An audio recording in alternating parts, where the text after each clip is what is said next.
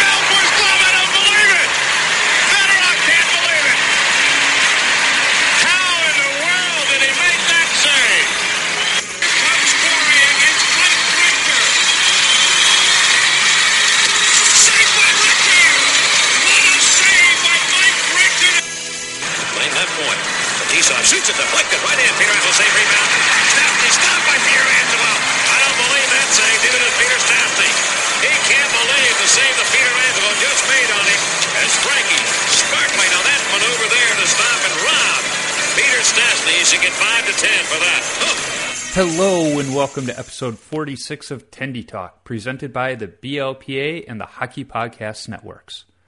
This episode is a little late, as I severely underestimated how much time it would take me to go through all the audio from a year's worth of episodes to create a best of episode. At the same time, as I was editing the episodes, I realized it was starting to get quite a bit long. So this isn't going to be a best of the full year, but more like the first half of the year, going through episode 24 with Dane and Ed Belfour. I'll wait till maybe Christmas time to come up with the second half of the best of the first year. When I dropped my first episode, I'd hope I'd make it past 15 episodes, as much of the research I had done said most podcasts don't last past that mark. Well, here we are on episode 46, closing out the first year of weekly episodes, where I did take a short summer break. It's been an absolute delight and thrill to talk to all of the goalies I have, from talking to my childhood idol Eddie Belfour and his son Dane, to Bantam and high school goalies. I do believe I'm fulfilling my mission to talk to goalies of all ages and skill levels. Sure, I try to book goalies with name recognition, as they'll draw in listeners, but I think some of the best conversations I've had have been with beer leaguers and youth goalies who you probably couldn't name if I asked you to. I don't know how long I'll keep this podcast thing going, but I will make this promise. As long as I can continue to schedule goalies to talk to, I will keep doing it. Who knows? Maybe one day I can grow to the point that the big-name goalies are contacting me to come on the podcast. Well, I'll stop rambling now and take you to the best of mashup of the first half of the year and some of the best clips from the first 24 episodes of Tendy Talk. So, without further ado, let's get to the best of.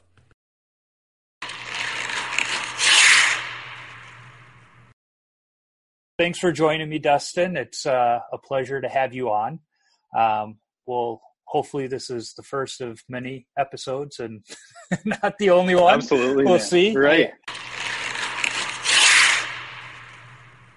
You know, the funny thing is I set my bag down and, you know, I was looking around the room and I noticed next to me was gear that looked like his. And I was like, yeah. Oh, that'd be funny if it was, you know, Kane Van Gate. And here he comes walking in and I was like, oh, I know this guy, you know, whatever. But super nice, you know. Yeah.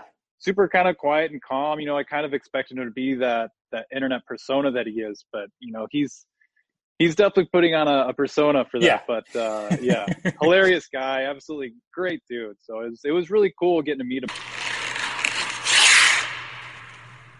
Yeah, well, the fun thing about Nashville, you know, just like you said, you never know who you're going to run into. But went out to an open hockey one day and talking to this goalie, nice guy, you know, awesome set of gear and. You know, we're just talking goalie stuff and, you know, kind of skate off whatever. And this guy's like, hey, do you know who that is? And I was like, no, who is that? He's like, oh, that's the drummer for Slipknot. I'm like, are you kidding me? The guy plays goalie? Yeah. Max Weinberg's son. Yeah. So he was out there. He was just out there ripping around, just, you know, casually talking to him. I had no idea. Yeah. But, I'm sure he's pretty good. Like I said, you never know who you're going to run into.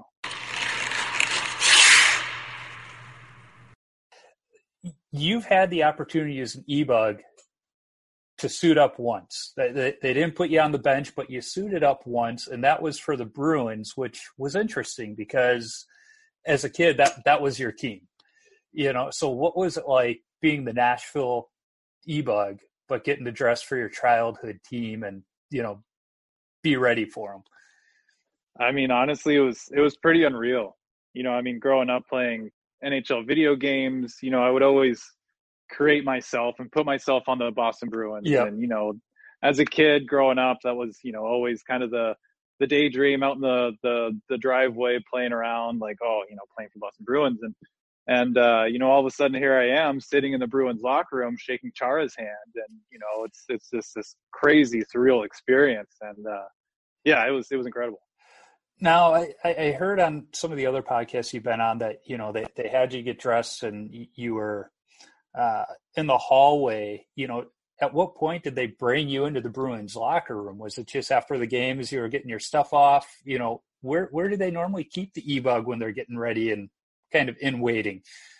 Well, I mean, it was a kind of a chaotic environment because nobody really knew what to do or what was going on. So, you know, I quickly ran down there and put Tuukka Rask's gear on and, you know, I was just kind of sitting in the empty locker room and I'm just like, you know, there was no TV in there. I didn't know what was going on. And one of the trainers was like, hey, there's a TV out in the hallway if you just want to sit down and, you know, watch the game. And so of course I was like, yeah, I mean, at least I want to watch and see what's going on just to know if anything happens. Right. But, you know, during intermission, the team, you know, came into the locker room and, you know, I wanted to make sure that I wasn't in there, you know, distracting anybody or, you know, anything like that. So, you know, I just kind of stayed in the hallway there and guys would kind of come pop in and out of the hallway. And then, yeah, after the game, you know, went into the locker room, got undressed and, you know, it's crazy being in a locker room full of, you know, an NHL, a full team environment. And yeah, another really great experience. Now you mentioned wearing Tuukka's equipment because you weren't really supposed to be the e-bug that night. You just happened to be at the game, you know, because normally you have your own equipment there, correct? Oh, you know, so yeah. Tuukka's stuff, how did that fit? You know, had you had to go into the game, did it fit? Was it too big? You know, I was pretty impressed. I mean, I'd never worn Vaughn pads until then. And, you know, I was pretty impressed with the Vaughn pads, because I had tried Vaughn pads before and I really didn't like the feel. You know, they kind of felt like a pillow, you know, strapped to my leg. And I was impressed with how they felt. They fit great. You know, the skates didn't fit me, so they had to go get a pair of Pecorine skates from the back. So I had to borrow those. And, you know, it's kind of funny because I'm wearing a, you know, Nashville Predators like undershirt, and then you know, Tuukka Rask's gear, and you know, had anything really happened, I would have ended up having to put on Tuukka's mask, which, you know, seeing that in person just alone was really cool. Yep. I mean, I've had bad beer just on my own, so the worst post beer that anyone's brought for anyone else to drink, I don't know. I will say the worst post beer I've experienced was, you know, traveling up to Minneapolis to play for a buddy's beer league team. You know, he said, "Hey, I need a goalie, and you know, would you want to fly in and play?" And I was like, "Yeah, sure. Like, why not?" You know, it's the middle of winter, and I fly into Minneapolis, and yeah, and of course, all the guys are like, "All right, we're having beers in the parking lot," and I'm standing out there like, "What are you guys doing? Like, this is all for like beers in the parking lot? Oh my god!" I was so frozen.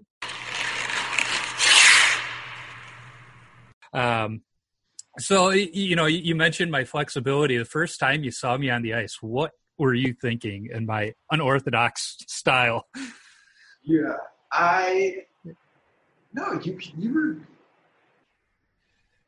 you had sort of this Mensley flavor to you already. Yep. Okay. It was, let me see if I can come up with some names that you kind of, I knew my role at that point already. So there was like, names that are coming to my head right now are like Bob Sobe. Yep. Kelly Rudy. But then you kind of had this whole, I can't remember his name right now, but he was a goalie for Carolina. And he was Trevor Kidd? Well, Trevor Kidd, but there was an older one. Oh, Archie Urbe. That's it. Archie Urbe. But he was amazing. Right, but you didn't know how he was going to get it, but he got it. Yeah, that's kind of where I.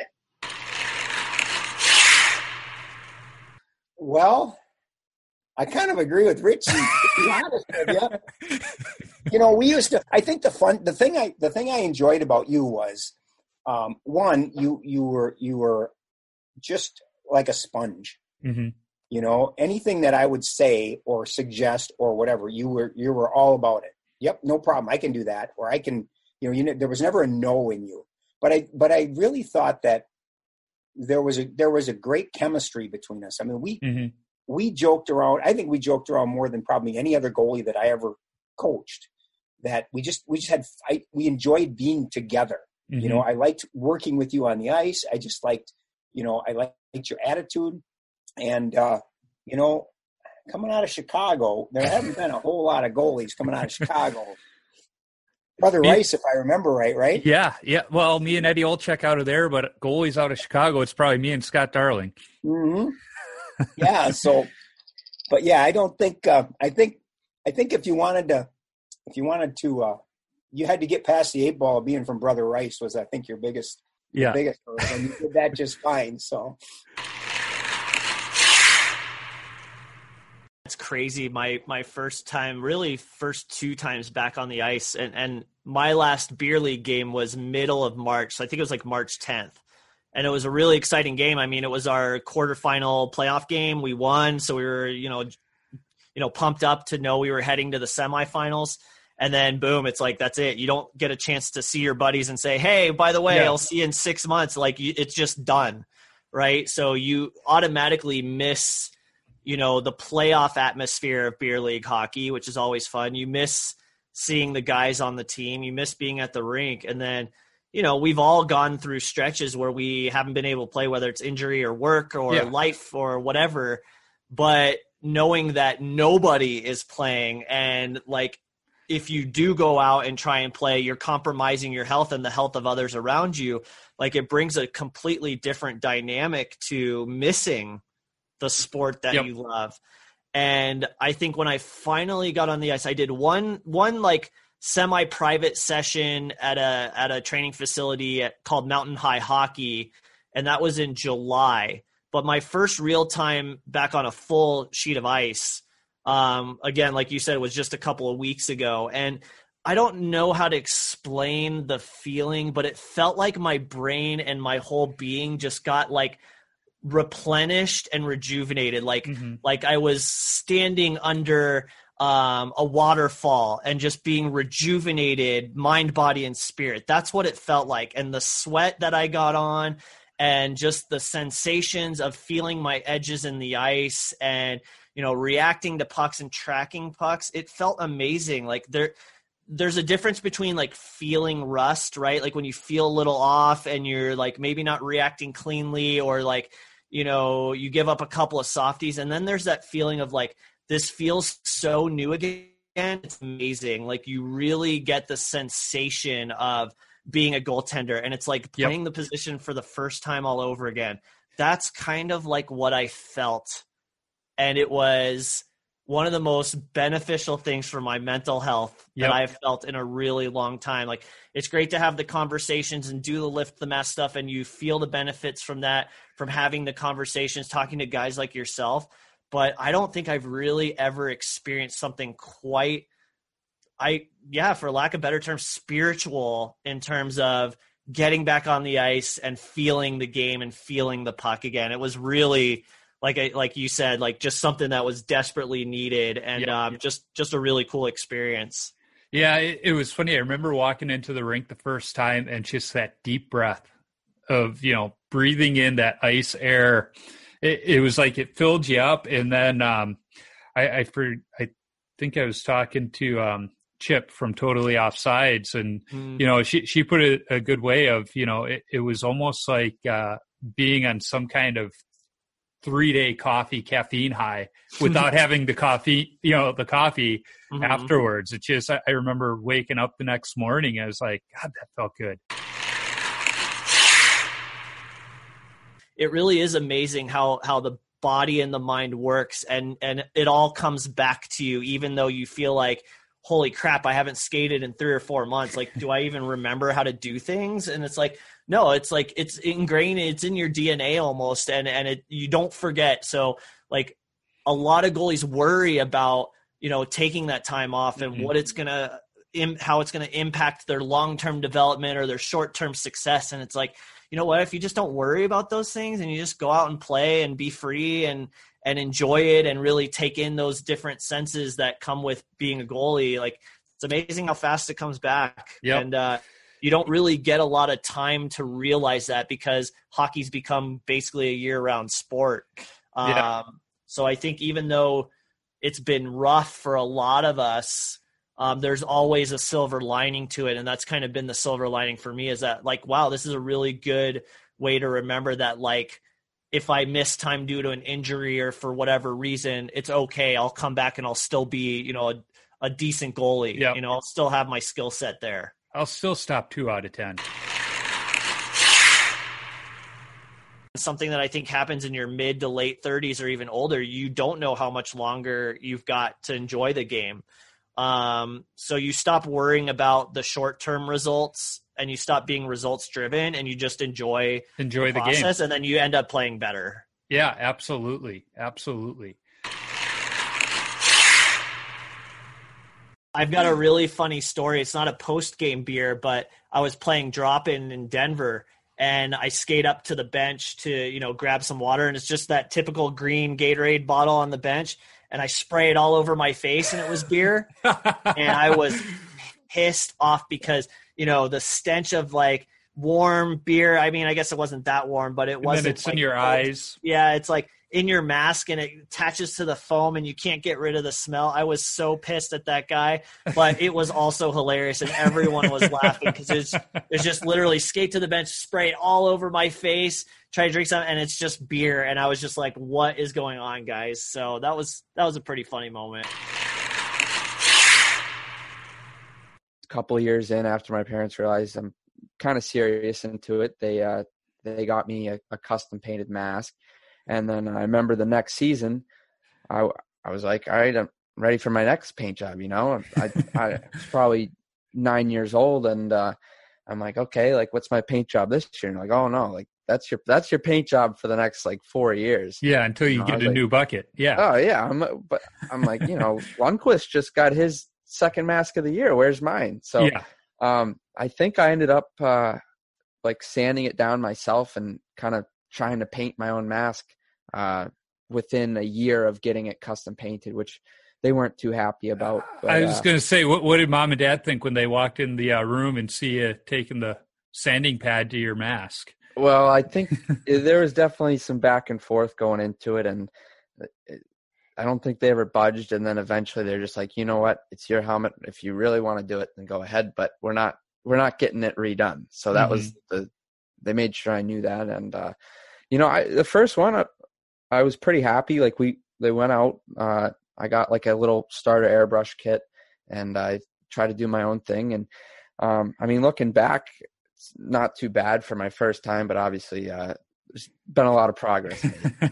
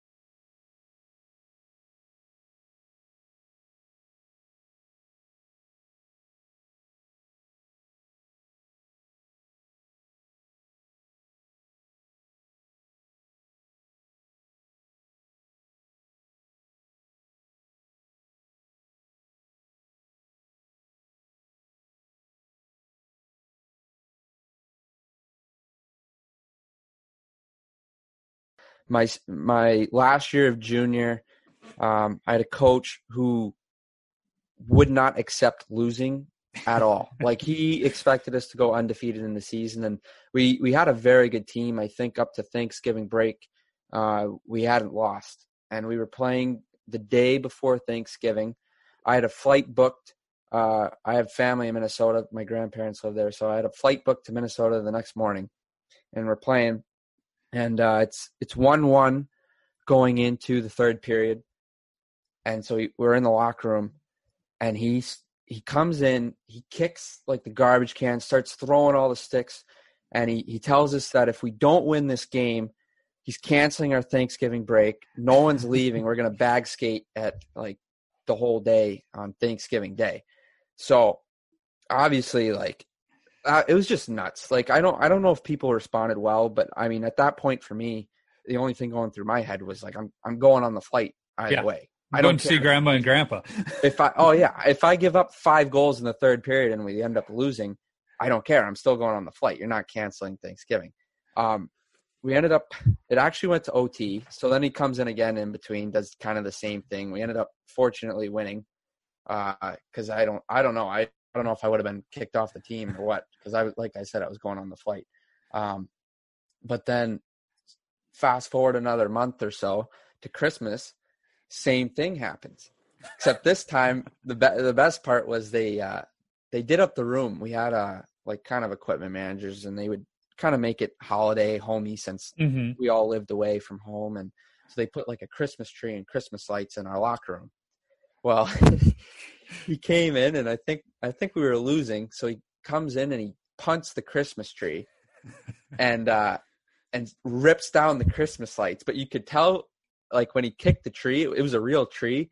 So he was hurting. I'm pretty sure he broke his foot, but he was like trying to keep his face. But he was clearly in pain. So he ended up kicking the tree and threatening to cancel Christmas and all that. And it was just we ended up losing that one too. But I think he ended up letting us still have Christmas, but just some crazy stuff that, you know, that's probably up there with some of the crazy stories.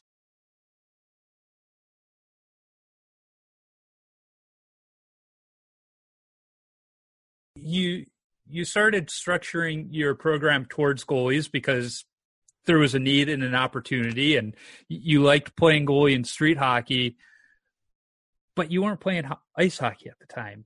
It wasn't until not that long ago you decided, hey, if I'm going to coach these goalies, I need to get myself out on the ice and learn to play. So that's been fun to watch on social media, your progression of being a, new learn to skate goalie to, I would say you're up there with the beer league goalie veterans where you're comfortable in net now. What's that been like? And why did you make that decision to get out on the ice and put yourself in front of the puck?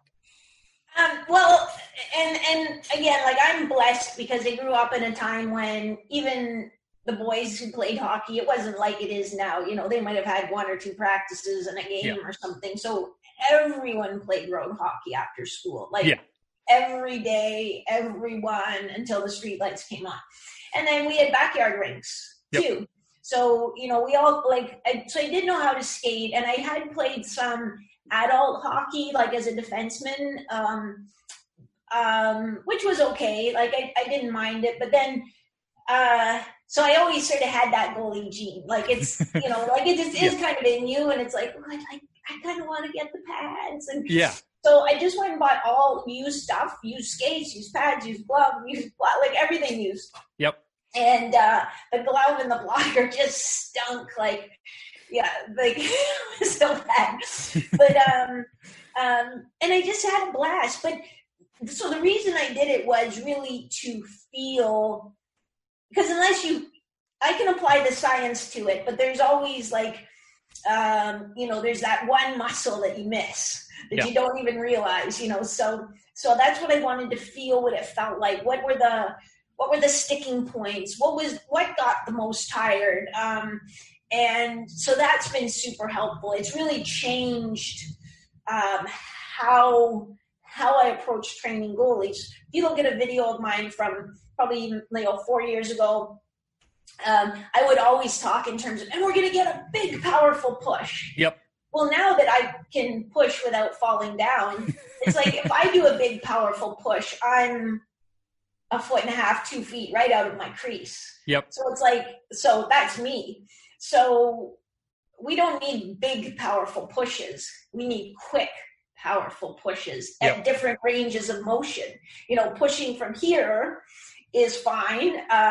But we also have to develop the skill of pushing from here, generating outer range power. So that's kind of how it evolved. Really just coming back to sort of a position I loved more as a scientist to start with. But we're not playing right now. But I wish they knew that mobility is not the same as flexibility. So stretching, just to try to do the splits, doesn't really translate onto the ice. And some people's hips can do the splits. Some people's hips cannot do the splits. So, and nor do they need to. So I'd like them to understand that mobility is a combination of flexibility plus stability. It's what range of motion can I control? How far out can I reach, but then still pull myself back, have that strength to pull myself back. If I was going to pick one thing, that would be the one, and that's where it has to start. So I read the Great City Pages article about you, and what I liked about it was, in there, it was talking about prepping for the stadium series. As you were a kid, your dad gave you pointers. For the stadium series, did you have to maybe give your dad some pointers, hey, this is how the game's played today? Yep. Yeah, it was cool. It was a little bit, like you said, it was just roles reversed a little bit too, I think. So he played, when I was in high school, he played out in Pittsburgh for the Washington-Pittsburgh alumni game that they did out at, Heinz Field. So he played in that one, and he went out and he skated a little bit, maybe a couple weeks before. He borrowed some gear from a place, so stuff that wasn't his own except for his mask. And went out there and played, and I think it ended up being like 5-5. And he goes, you know what? I felt so uncomfortable. It always felt like I was going to get hurt. Mm-hmm. You know, he was like, it really wasn't fun. And then this other game rolled around, and, you know, another funny side story to that is the game, the North Stars game rolled around, and he was like, oh, I don't know if I want to do it. Like, you know, I'm getting older, all this stuff. And then he got a text from Joe Malash who goes, hey, I'm playing in that game. I'm hopping in that. Are you going to play too? And he was like, oh, no, because Gilles is 10 years older than he is. And he's like, there's no way Gilles can play, and I can complain about not playing. Yeah. So I actually have a sticker of his mask on my water bottle here. Oh, yeah, I know. And I can't believe he wore that in the game. Unbelievable. Oh, that was awesome. So cool. So once my dad committed to that, he was like, you know what, it's time to, I want to really get ready to do this. And, you know, if I'm going to do it right. On the ice, and feel good out there. And I mean, he, again, it's second nature for him being a hockey player for so long, but I mean, he was doing yoga like 3 times a week. He was working out with a trainer. Like he was, you know, him and I were getting on the ice, you know, maybe once, twice a week, especially more towards, you know, the game. Yeah. And we did some sessions. You can actually look it up on YouTube. There's some video that we took because he wanted to watch it back after. Yeah. He's like, we didn't really do this back in the day. So we set the GoPro camera and watched it. We just did some drills, and he was like getting used to the gear. So CCM got him some gear, the old North Stars. Yeah, they look great. And again, another funny side story with Gilles is that my dad actually asked him, hey, are you interested? You know, what do you want? And he goes, oh, yeah, that sounds great. Just give me whatever you're getting. Like, like no worry about specs or size or anything. Yeah, just give me what you got. Yeah. Whatever. So, and now it's like two totally different stories. I mean, Gilles said he skated like once or twice. He borrowed my chest protector, the breezers and all that stuff. He literally brought skates and like a cup, I think, because all in his mask that he got made before the game. So, yeah, I think my dad really put in the work for that game. And it paid off. I mean, I thought he played great, and he said he felt great in there and all that stuff too. So it was fun to watch. Yeah, I think it was either in the first or second year that I was practicing with the Wild and doing the emergency goalie thing. I went out and I had a slightly broken stick, and then like the first shot of practice, it broke. So I went back to the bench, grabbed my other one, and it wasn't broken. And the next thing, I can't remember who shot it, but they shot it and it just blew the shaft off the top. And I was like, I don't have any sticks. You know, do you guys got any, you know, who's got extras in here? And they had just traded Kemper. So I guess if I could remember that timeline, but they had a bunch of his old Warrior sticks there. Yeah. And Kemper is not a small guy, and he used a long stick, and it was like a 26-inch paddle or 27-inch paddle Warrior foam core. And That's what I used. Yeah. And it was so heavy. And I had to tape it up really quick on the bench to get back out there. And my arm was so sore. And I think it must have been when I think Doobie was hurt for a little bit or something like that. And I was out there, he was taking the day off, but he was at the rink. And I was talking to him after, and he goes, your arm looks so dead, your blocker hand from holding that stick. He goes, I don't know how Darcy ever used any of those sticks. Like, he was laughing. And I remember my arm was so just picking it up to make a blocker save. And that kind of goes back in like the whole practicing thing. Like, when you don't practice regularly, you're not used to, you know, 200, 300 shots in an hour. I'm used to, you know, 30 shots in a beer league game and, you know, really like 20 minutes of actually playing. So, I mean, it was exhausting. And then on top of that, I used that super heavy Warrior stick that I just wasn't used to, and it was too big. And, but it was funny. God, who was the team? We were playing one of the teams, and everybody had like the turn stuff. Mm-hmm. And they all had like, you know, old like Avalanche, like return pants or Dallas Stars gear or whatever to like match their team jerseys or whatever. And I think one of our guys like called them Team Gift Shop or whatever. And it's like, you guys went around the league and tried to pick up, went to the gift shop to pick up all their gear, because there's no way they actually played for any of those teams. So I would love to be a goalie in today's world. My gosh, the stuff that they have and how light it is. Yep. You know, I had the old leather pads, and they got wet and they got heavy, and it was complete. When I was a squirt, I used a baseball glove as a catcher's mitt, you know, as your catch glove, because the catch gloves that they had, the old Cooper gloves, were too stiff, and you couldn't, you know, I was mm-hmm. 9 years old. I couldn't squeeze it. So I used a baseball glove, and, you know, so times are definitely very different now in terms of equipment and you know, I don't like to sound like an old man, but you know, it really was very different. And when you started, did you have the 2-piece chest protector like I did, or Yeah, they did, absolutely. And the it was about a quarter inch thick. The arm protectors were worthless because all it was a little piece of foam stuck in a little pocket. Yeah. It was, you know, it was a different time, and you know, for a lot of hockey players, high school is the end of the line. For me, it wasn't. My freshman year, we had 24 goalies trying out for 6 spots. What the heck did you see in me to keep me as the 6th goaltender? You know, but you know, Joe, the thing is a lot of times you look at character. I mean, there's a lot more to, you know, you have to weigh not just a person's individual talent, but you also have to look at them as a person. You know, I mean, put it this way: look at all you did for St. Mary's besides play hockey. Mm-hmm. You know, I mean, there was stuff that we were doing. You know, I remember you making the mixtapes. Yep. Or you know, to play in the games. I mean, things like that. You know, there was so much more to St. Mary's hockey for you than just playing the game. Mm-hmm. I mean, you were a part of it. You lived a part of it. It wasn't just, you know, 2 hours of practice and a 3-hour game. I mean, you were a part of it. And I think that you see that in people when they just their effort in tryouts. You know, it's not just who's the best, because. And, you know, you got 24, and as I've always said, and this is something that I firmly believe that people don't understand, is when you come to St. Mary's to play hockey, you usually are the best on your team, okay? Mm-hmm. When you get here, everybody was the best. Right. Now you've got, you know, what were the 80 people tried out? They were all the best. Mm-hmm. You know, on their teams, or at least, you know, maybe first line players or starting goalie or whatever it is. And so there's not a lot of difference between A and Z. So what you do is you look for what intangibles does that person bring? How hard are they going to work? How much are they going to accept their role?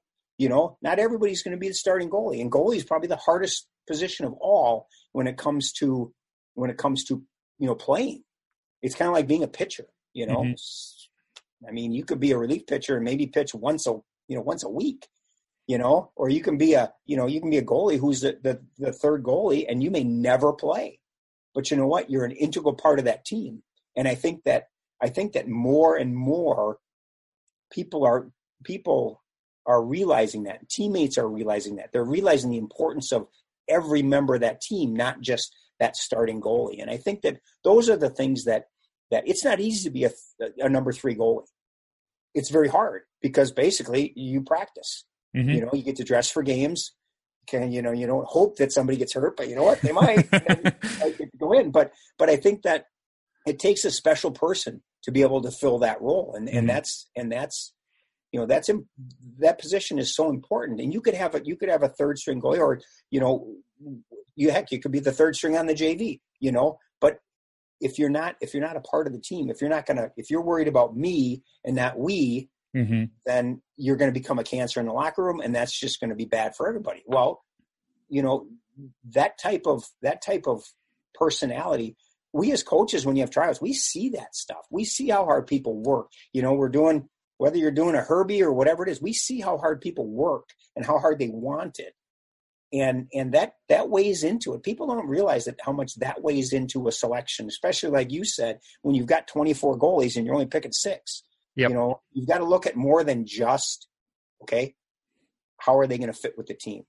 Well, I've said for years, I was a 4-year JV All-Star. I was a locker room guy, and I had the fastest door in the Mayak. But you know what? You had a blast for 4 years. Oh, God. And that's what I followed up with. They say for 4 years, I didn't have to pay extra to play hockey. And those are probably 4 years of my favorite times playing hockey too. Oh, I did have one when I was coaching, Pee-wees, and we were a Pee-wee A team that should have been a Pee-wee B team. We had 10 skaters, and we were playing in Hastings. I always stood on the bench because I was too short, so I always stood on the bench. And we were in our defensive zone because that's where we lived, is in the defensive zone. And I was right at the blue line, right where the ref was. And I had a puck in my hand, and I go to him. I says, "Hey, Stripes, And he kind of looks over his shoulder at me. I says, is it okay if I throw this puck down there? Because they won't let us use that one. That would probably be my best chirp. Way back in the early 70s, I started playing hockey, about 1972. Mm-hmm. And I apparently this was in the days when they didn't even have glass all the way around the rinks. And as a 5-year-old, I understand that I used to sort of stop and talk to people in the crowd as the game was passing me by. And so I guess the coach wanted to find a better use of my energy, or maybe to restrain me somewhere on the ice. And I got home from school one day, and my mother said to me, David, the coach called, and he's wondering if you'd like to try being a goalie. And apparently, I don't remember the moment myself because I was 5 or 6, I looked her in the eye and I said, oh, Mommy, it's what I've wanted my whole life. So it was a good moment, and that's what led me to goal. So when we look at great athletes, Ted Williams, Wayne Gretzky, Michael Jordan, they haven't turned out to be great coaches because they don't know. They can just do it. They don't know how to think about it and do it. But then when we look at some of the really good goalie coaches, for you know Jimmy Waite, he was a marginal backup in the NHL, but is a pretty darn good goalie coach. Then you've got other guys like Francois Allaire and Mitch Korn and John Elkins who never made it, but they're some of the best coaches out there. It's interesting. 100%. I was on this morning interviewing Franz Jean, the goalie coach for Tampa Bay Lightning. Yeah, and exactly the same with him.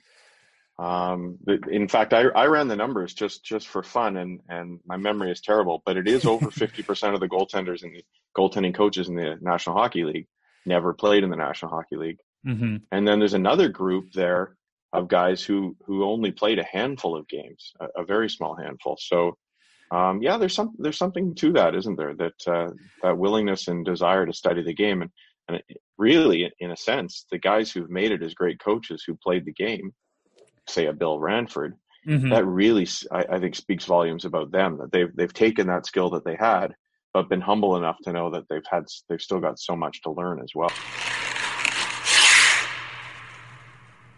It's funny, when I started this podcast, it started out about a year ago, I had the idea, and then I went, I don't know, because you guys launched your podcast, Mike McKenna had his out, and there were a few others I found, and I'm going, well, that niche is being filled right now.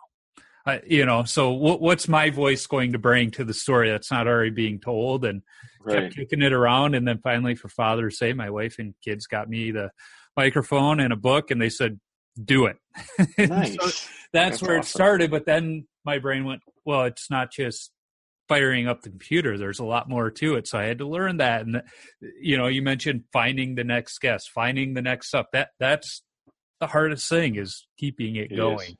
It's fun to look back and see what we've done, but to keep it moving isn't the easiest thing either, because I think naturally as athletes, we're not content just going with the norm. We want things to continuously get better too. So, yeah, for sure. But you will achieve if you just keep going. Because you've seen so many people come into the space over the last decade, and they just, for whatever reason, it just doesn't continue. Yeah. And I think having that staying power says a lot. So good on you. Keep it going. Yeah. Keep it going, because you have a unique voice. So shout out to Lucas Simpson at Magic Goaltending in Vancouver, BC. Hope you're listening, Lucas. In fact, I'll make sure I send a link of this to you. Is the best chirper for kids, because it's all clean and good fun and gets the kids laughing too. We talked about having a chirp segment on In Goal led by Lucas. And one day after he'd scored a couple times on my son, he looked at him and he said, Maddie, I bet you're really good at dodgeball. And he had several others after that, but that floored both of us. Yeah, and it was my kid's coach, and I'm not going to name him, but I love the guy, and he was absolutely brilliant. He's so funny. I actually kept sort of a little journal of everything that he said, because I got to be a fly on the wall. and they had a home game, and he had decided that probably the guys were going to get all distracted by looking up into the stands at their girlfriends. I don't know that many of them had them at the time, but it became a fun, definitely sexist rant, but that's okay. Well, it's probably not okay, but for the purposes here, it's okay, because that's what you're looking for, is a funny rant. And he actually went to the whiteboard and said, I don't want you guys turning around, looking at the glass to wave at your girlfriend during this game, because no guy has ever seen their girlfriend. And he diagrams this spot on the wall. Walk up the stairs here, walk across the glass, walk down to the bench, grab your stick, go into the corner, dug a puck out for you to retrieve. And since she's not doing that during the game for you, she's no good to you till the game's over. So, and there were many other rants that were probably a little bit worse, but yeah. But man, he loved those kids and looked after them too.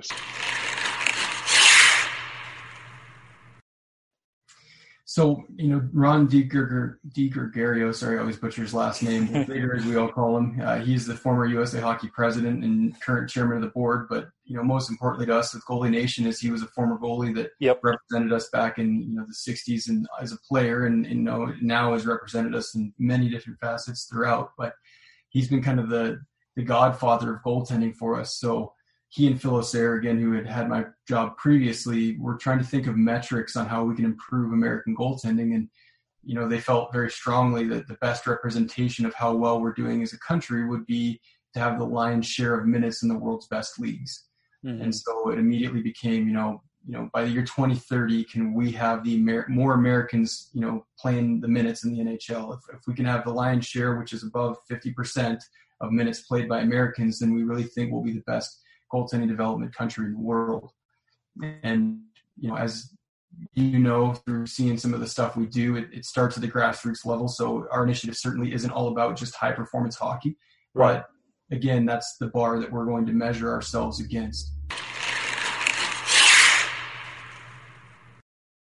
Yeah. So, we feel very strong that this is going to be like a pyramid where we have to have a very strong base if we're ever going to reach that 51-30 goal. So, our number one objective is to get more people the chance to try goalie. And I'm sure everyone that's listening in is familiar with the old, stigmas about goaltending, that you're going to be a weirdo and it's not fun and it's too expensive and it's stressful. And, there's just all these negatives that sometimes hover around goaltending. And, our first job is just to shed light on all the positives and, and then help break down some of the barriers that are true. Goalie gear isn't cheap. We know that to be true. There is pressure and stress that's involved in the game and specifically the position. So we're really trying to work hard at creating a new environment that eliminates some of those current barriers and then also shed light on all the things that we love so much about the position. And again, everyone that's involved in goaltending is obsessed with it. It's all or out, it's in or out, all or nothing.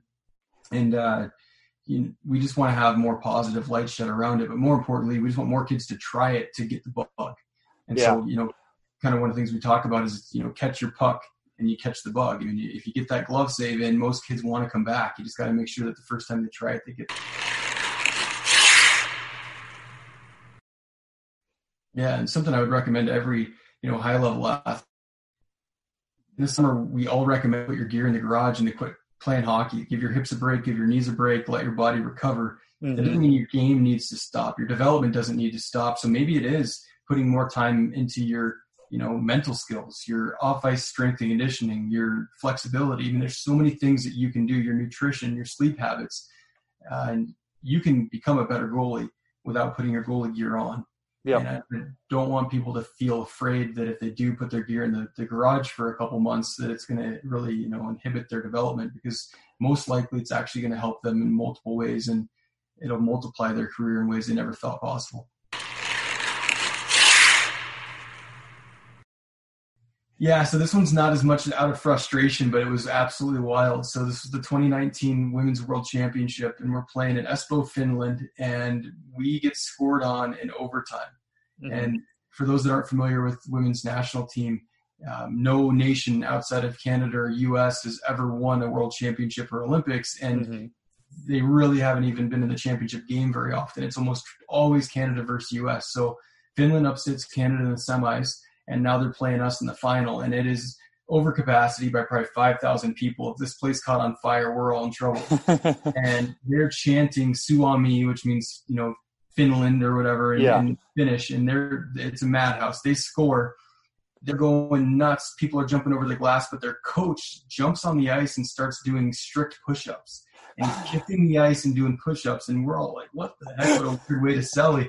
He gets up and he starts flexing. And we're like, what on earth is going on? Well, then after that, they end up calling it no goal for goaltending interference. We end up winning the game in a shootout.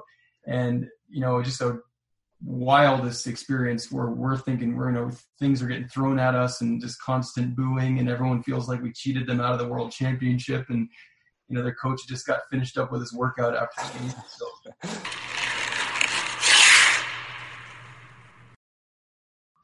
Well, I knew going into that game it was going to be tough. We were the last place team in the league, and they were first. Yep. And the Boston Garden was a smaller strike, so things happened way quicker there. And I expect I was going to see some rubber that night. I didn't expect that much. But as the game went on, I think the novelty of what was going on kind of took over to the point that everybody was like, this is getting crazy. And it's almost like Boston wanted to shoot more. And at times I was looking at my bench going, are you wanting their shots on me? Is that what we're doing? So, you know, but I couldn't have felt as a whole new experience. I couldn't feel any better than I did. The energy and the way the puck looked slow, everything just seemed to be clicking. And when I look at that team, we had a really young team in Quebec that a lot of those guys went on to win the Stanley Cup. Not me, but they did win it.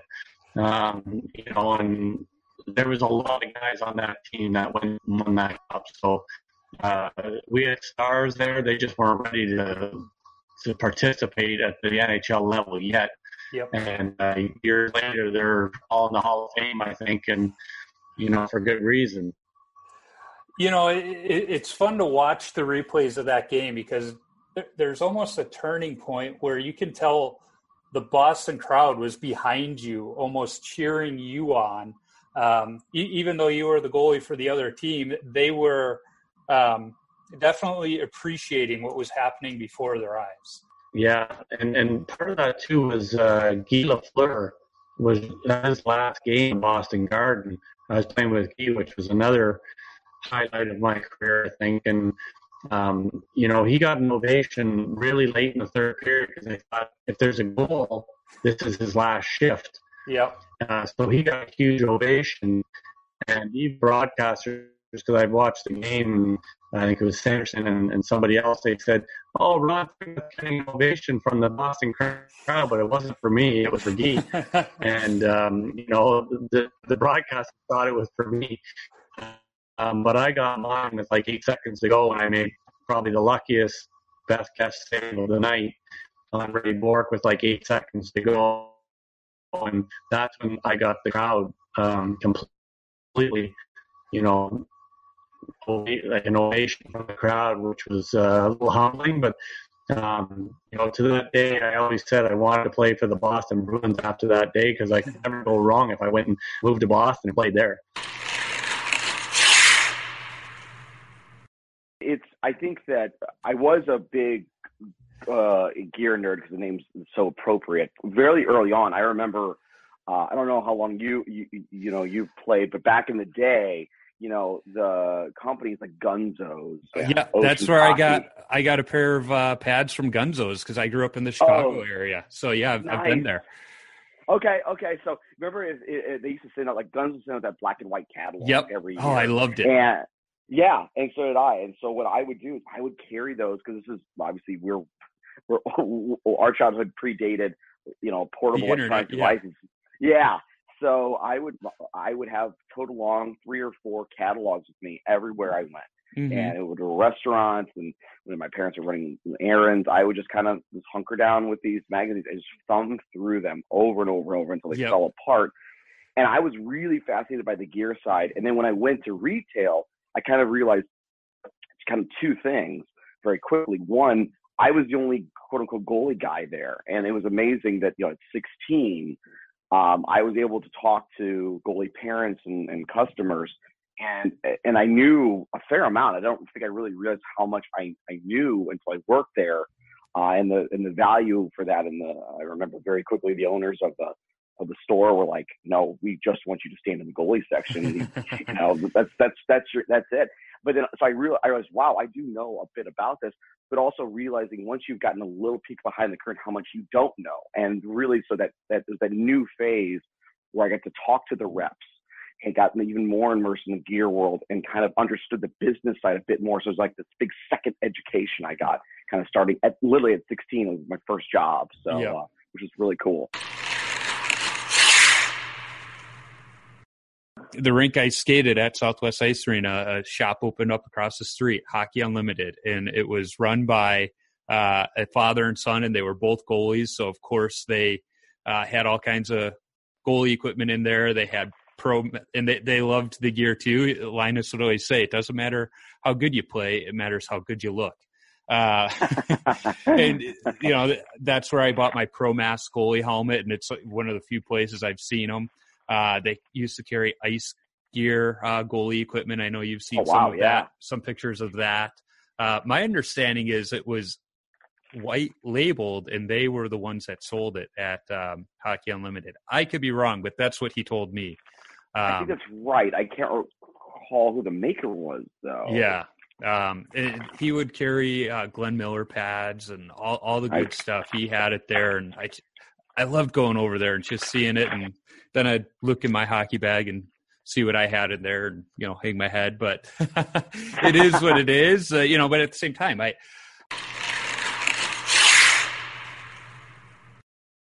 I remember my first true goalie mask, because I wore the Cooper bucket for the first couple of years.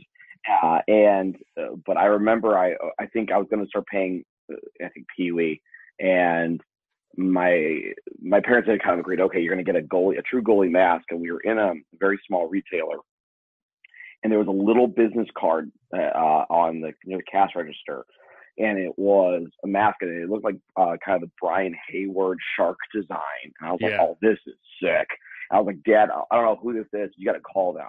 And they didn't even carry the sort. It was just a business card. So my dad kind of begrudgingly was like, all right, fine, I'll call him, talk to this guy. So my dad came back a couple days later and goes, you know, I talked to that guy. He seems to really know his stuff. And, you know, he asked him about the measurements for your head. And you know, he's just kind of getting his business off the ground. And so I'm going to go ahead and order one of these for you.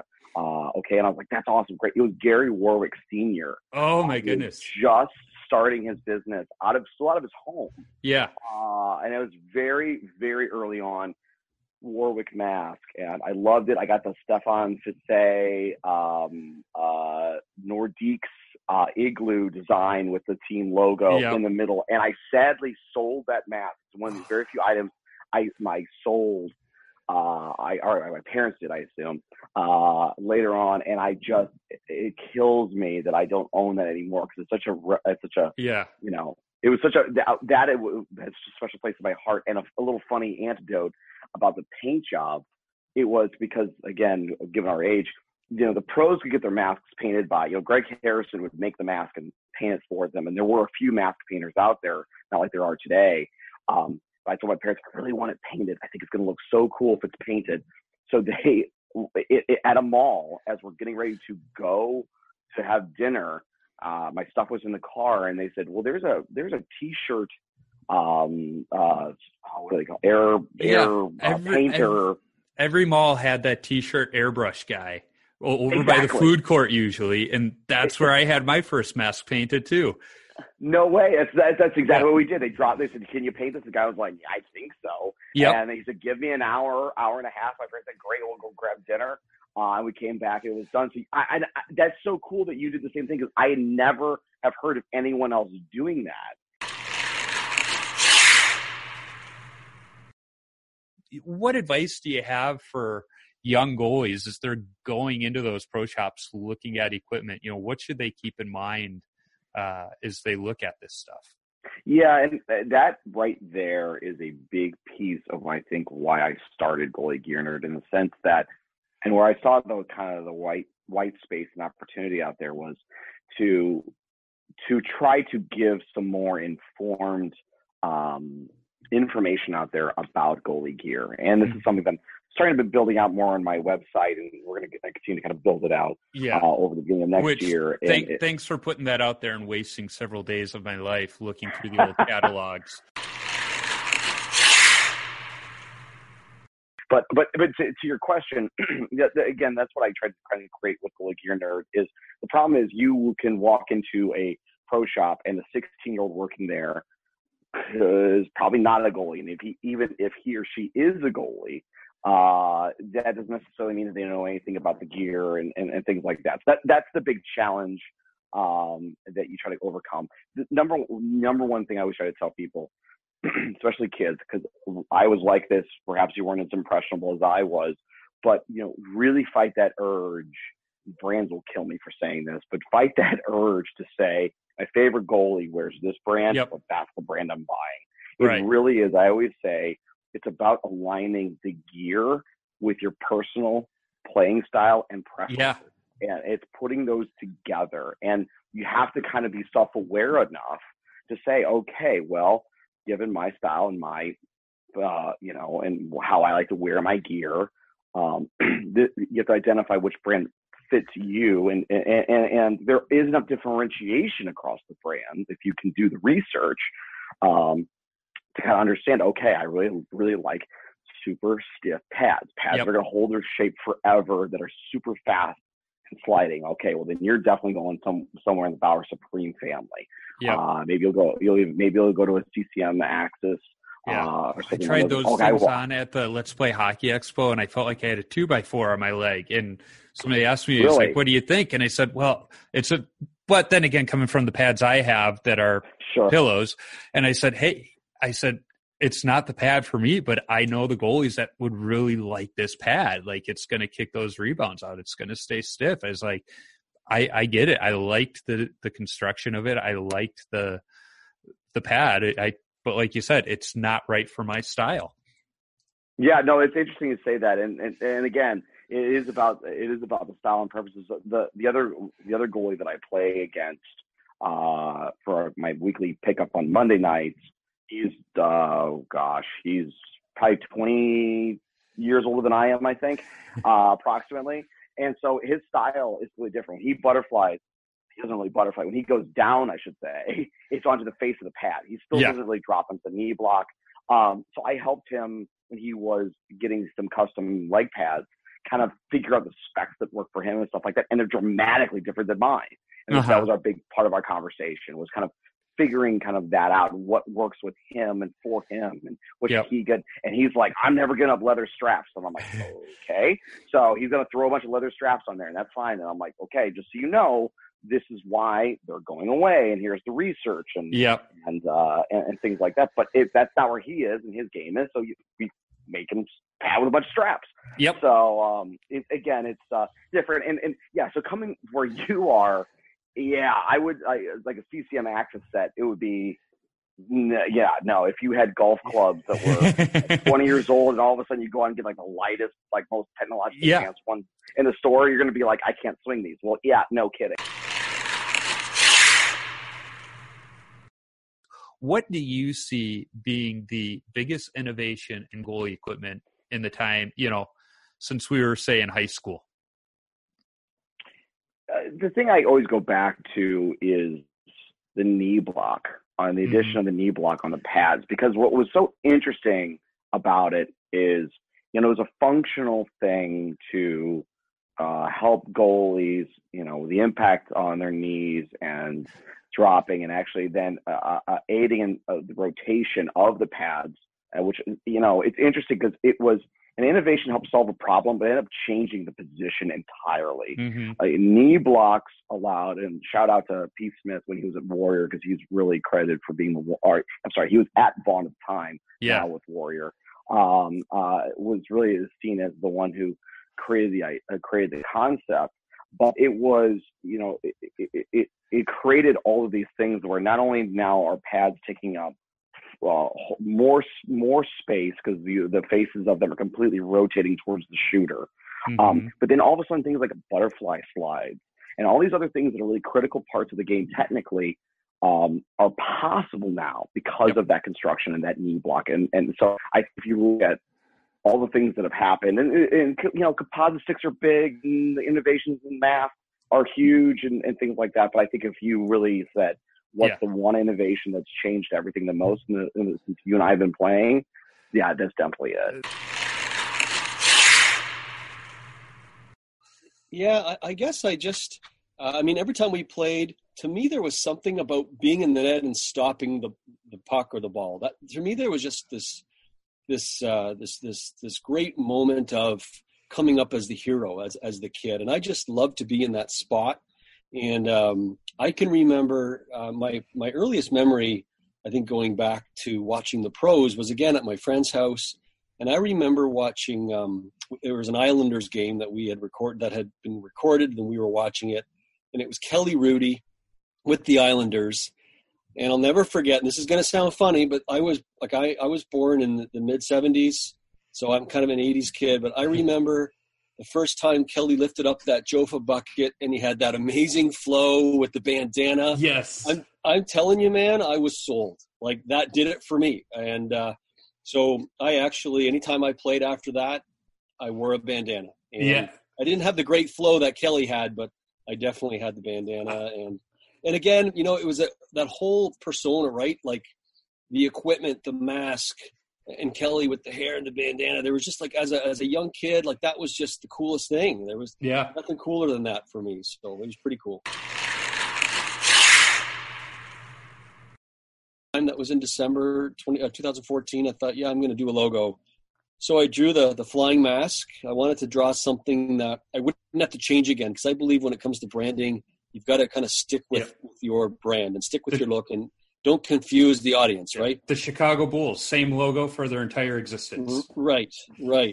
So I drew that and spent a couple $100 and had, 30 shirts made and gave them to friends and goalies and buddies of mine. And then it just sort of grew from there, I guess. I ended up doing this sort of online order where someone could, I had one shirt. I had a black shirt with a flying mask, and they could put an order in, and it was all very manual. And again, I thought nothing of it at the time. I was just selling it to anybody that wanted it, and it just sort of from there.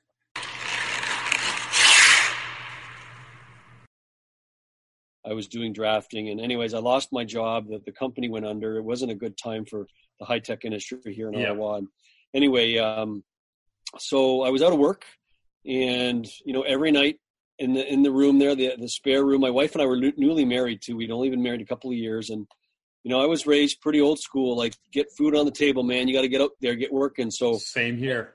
You too, eh? And so I had a few jobs sort of on the go, but my wife, she said, Matt, you're you got to get back drawn again. You got to get back to what you loved creating. And so I really needed that boost. And you shared earlier about your wife getting you to do the podcast. We need them, don't we? We need our wives, man. They're awesome. They know what's best for us. Yeah. So good. So much wisdom. And she really encouraged me. And so I'd spend night after night on, different job sites. And until one night I see this one that said goalie developer at iTech. Well, I fell off my chair, and because I'm reading the job description. I'm like, holy smoke, can you imagine like having that as a job? And so anyways, I applied, and my portfolio was I'm looking for. And if I find it, I'll post the pictures. I actually drew some pads and drew my own graphics and as part of my portfolio. And anyway, got the interview. I get into the building. And there was a crazy, crazy snowstorm leading up to that interview. In fact, the guy, the hiring manager, called me that morning from Quebec. So this is about an hour and a half down the road. Said, Matt, don't come in for the interview. We've got this crazy storm. Look out your window. Don't come. It's not worth it. I said, I will be there. I said, I'm not going to miss this opportunity. So my wife and I got in her little Honda Civic. And the snow was so deep and not even plowed that morning. I think it was like hitting the bumper, on the way there. Anyways, I'm in my suit and my boots, and we get there. A couple of cars are in the ditch on the way there. Like, it was just this crazy drive, but I was not going to miss this opportunity. Yep. And I get in there, change into my dress shoes in the car, get in there, and there's no one in the building. He's there, the hiring manager, and some people from HR, but that was it. Everyone else, I think it was a snow day. Nobody's there. Yeah. And I get into the pro shop where they got like the Prodigies hanging on the wall, the X-Wings and all their masks, right? iTech, that was their thing, right? All their masks. And I am just like, I'm like at Disney World and I'm dying. So I sit down and have the interview. The interview goes really well. And anyways, I drive home. My wife's like, well, how'd it go? I said, well, I put my best foot forward and you know, it's up to God now and we're going to leave it in his hands. And so it was a couple of days later, I was back working at the time there and my phone rings. Actually, I had a flip phone and I'm sitting in the car and the phone rings and I called my wife back. I said, you're not going to believe this. I got it. So we pack our bags, we move to Quebec and just, I can remember my first day. They bring me into my new office. That's me. And there's another guy, there's two guys in it. It's the goalie room. That's what we call it, the goalie room. And there's pads everywhere and masks everywhere. And they show me my desk and I just, again, it's like pinched me, right? It was like a dream. And anyway, so I was there for, I guess it was 2.5 years. And then Nike Bauer came along and acquired them. And that was a hard day. I mean, I was excited and privileged, you know, fortunate to be one of only a small handful of guys that went on to work at Bauer. But it was a sad day because iTech was a real good brand. And yeah, it was, you know, growing up as a kid, I don't know what it was like in Minnesota, but when I was young in you know, grade school, high school, like iTech was a family company. It just had a great reputation. Mm-hmm. And so it was a sad day, but anyways, I was told, listen, Bauer's going to be good for you. Bauer's got a great R&D facility up there in St. Jerome. And so I went up there and I got really into the masks actually and less on the protective. So iTech, I did everything. There was a lot of, you know, chest, pant, mask, pads, block, catch. We kind of did a bit of everything because it was a small company. It was ma and pa. It was very small. So you wore lots of hats but Bauer was more very R&D focused, which was really cool. So I got working in R&D specific on the masks. That's when I always want to say the Enemy 7, but it was the Envy 7 was their mask that came out. And anyway, and that, I believe that was a transition. It started at iTech and went to Bauer, but it was the mask. And so I started working there and. As I said, I started skating as a real young boy, but I didn't play organized hockey till I was 12. Mm-hmm. And I wanted to join an organized team when I was 11 years old, simply because, Joe, I just wanted to be around my friends more often. It wasn't because I had this goal of playing in the National Hockey League or anything. And so I told my parents when I was 11 that I'd like to play, and they gave me the best advice. They said, no, you have to learn how to skate for a year. And so up in Edmonton, very much like Minneapolis, it's especially back then, it was quite cold, and so there were a lot of backyard rinks and there were community rinks, and that's where I started skating for a year. And then in the summer leading up to that year, when I was 12 in September, when I was gonna go try and play organized hockey, that summer my buddy and I were playing ball hockey in his backyard. And his dad kind of overheard a conversation that Jeff and I were having. And his dad, Mr. Marshall, said, you know, Kelly, I don't want to influence you too much, but whenever all the kids are over playing ball hockey and you're in the net, you stop the ball more than anybody else.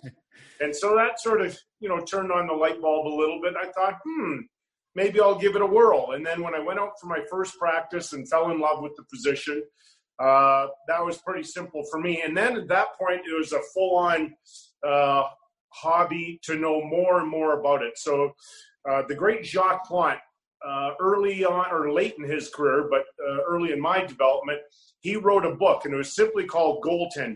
Mm-hmm. And so I devoured that thing almost daily and certainly nightly, laying in bed and reading about skating techniques and how to hold your hands and all these different aspects about playing goal. And so that was really the start of it. Actually, my first ever exhibition game in the NHL was 1980 in the Chicago Stadium, and playing at the other end was Tony Esposito, so I was blown away. Yep. The next year we played Chicago in Indianapolis, That's our minor league team. That's where I was going to start the year, and I played 2 years there. And Murray Bannerman was the goalie at the other end for Chicago. So I played against both Tony and Murray in two consecutive training camps, which was just a memorable experience for sure. Yeah, and that is one thing that does bother me to this day. Like, it's not something that I worry about, but it does bother me, the protection that the current goalies have, because I'm all for protecting the goalies. I know the position. I know how hard they shoot the puck. I know how it hurts. We don't want to injure our best player on the ice. In my opinion, that's the goalie, most important player. But you look at the bodies of these guys when they're out of their equipment, mm-hmm. and most of them are skinny, tall guys. You get them in the net with their gear, and they're enormous, and they leave very little room to shoot at. And I think if I had my opinion, I'd ask the league to do even more in that department and take away – I don't want to take away the protection. I just want to take away the bulk, because it's changing the game. And it's just – we all cheat in our own way, but that's so blatant. Now, there are a lot of things about the current goalie that I love, and I am envious about the way they play. Like, it looks pretty cool when they play the butterfly, and they have their own sort of athleticism. I don't want to take away from that, but I just think that the equipment is so good that it would be even more fun to watch these guys if they didn't have the advantage of the bulk. Yep. It was funny, the first snow we got this year, I was out there with the snowblower, and I was thinking about that, wondering, what if we had guys like yourself, Patrick Waugh, Eddie Belfour, Grant Fuhr playing in today's equipment? How different, how dominating would they be, or would they be as dominating?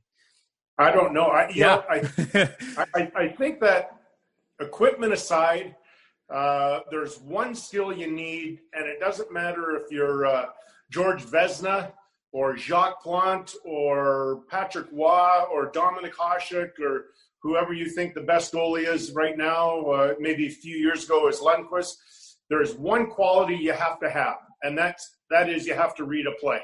Yep. And if you can't read a play, you can't play. I don't care how talented you can be, how good you can look in practice, the equipment, all that kind of stuff. You have to really understand the game to get the best out of yourself, because every goaltender will tell you, and there are a lot of other things too, like you have to figure out the deception a guy's going to have on his release on the shot, and that's so critical. But you have to understand, for instance, when I played against Wayne Gretzky, I knew that I had to be aware of all four guys on the ice with him, because he wasn't the only dangerous guy. He made everybody dangerous. Whereas Mario Lemieux, I thought Mario may have been a tiny bit more talented individually, but Mario probably wasn't going to make all four guys on the ice with him dangerous, maybe three. And that's a big difference.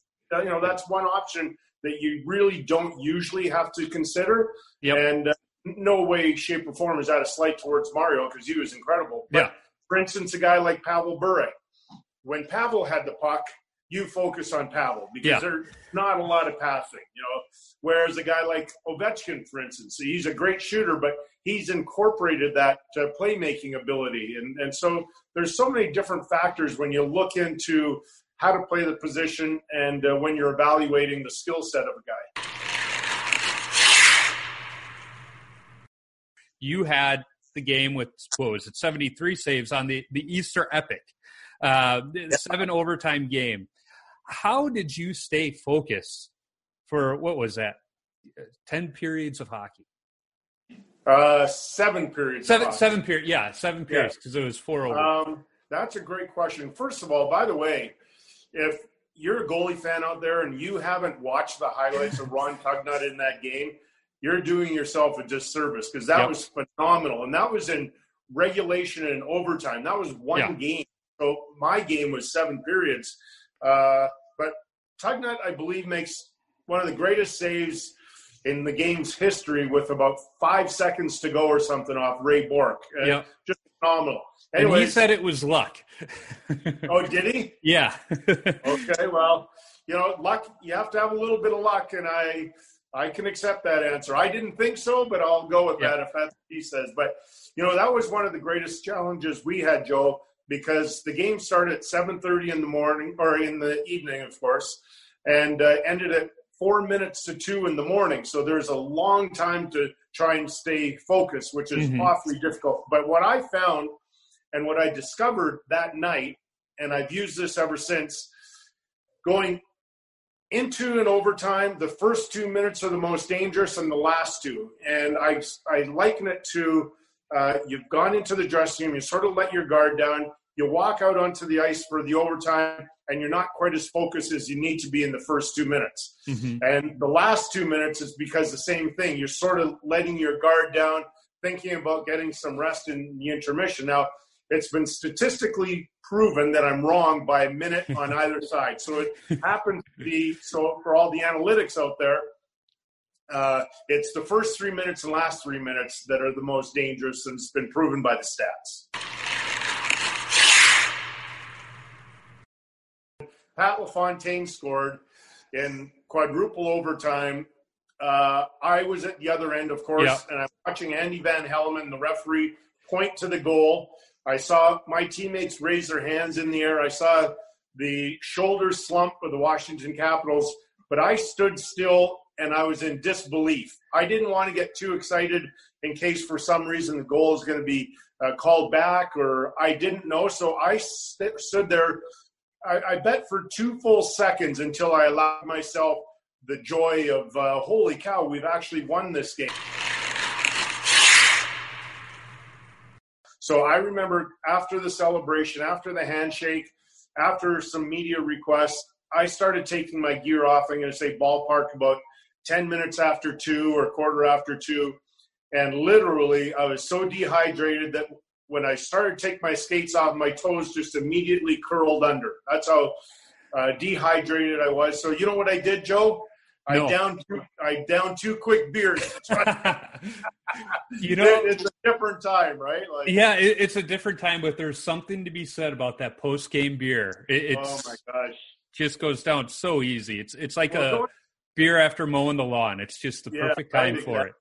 Going back to the hydration, though, you know, I'm so old that when I played, of course, junior, and the first number of years in the NHL, I think about 5 years in the NHL ballpark, we weren't even allowed water bottles on our net. So can you imagine, like, why can't everybody else has a chance to get a drink on the bench and stay hydrated? And they didn't allow us goalies a chance. So and you weren't getting those commercial breaks either to hydrate.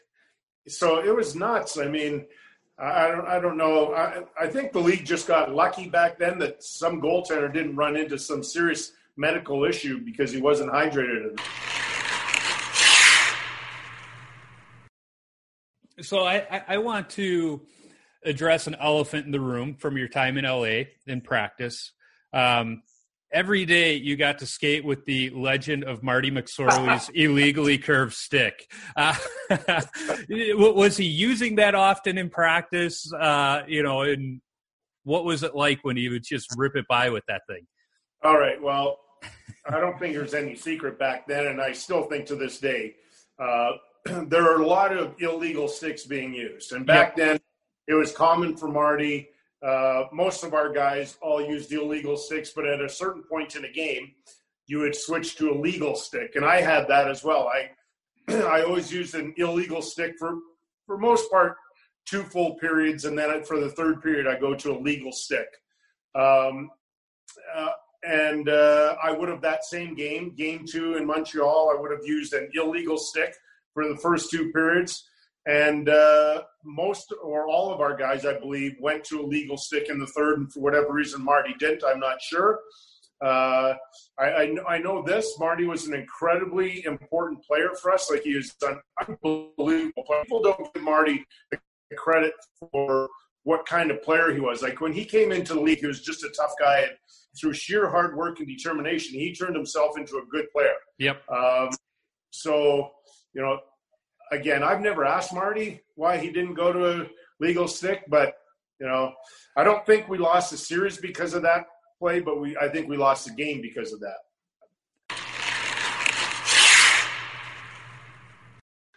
I was drafted in '80, the first year they won the Cup, and the first year I made them out of the minors was 1983. So they had just finished their fourth consecutive Stanley Cup.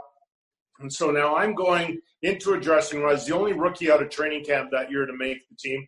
We added Pat LaFontaine and Pat Flatley after the Olympics that year.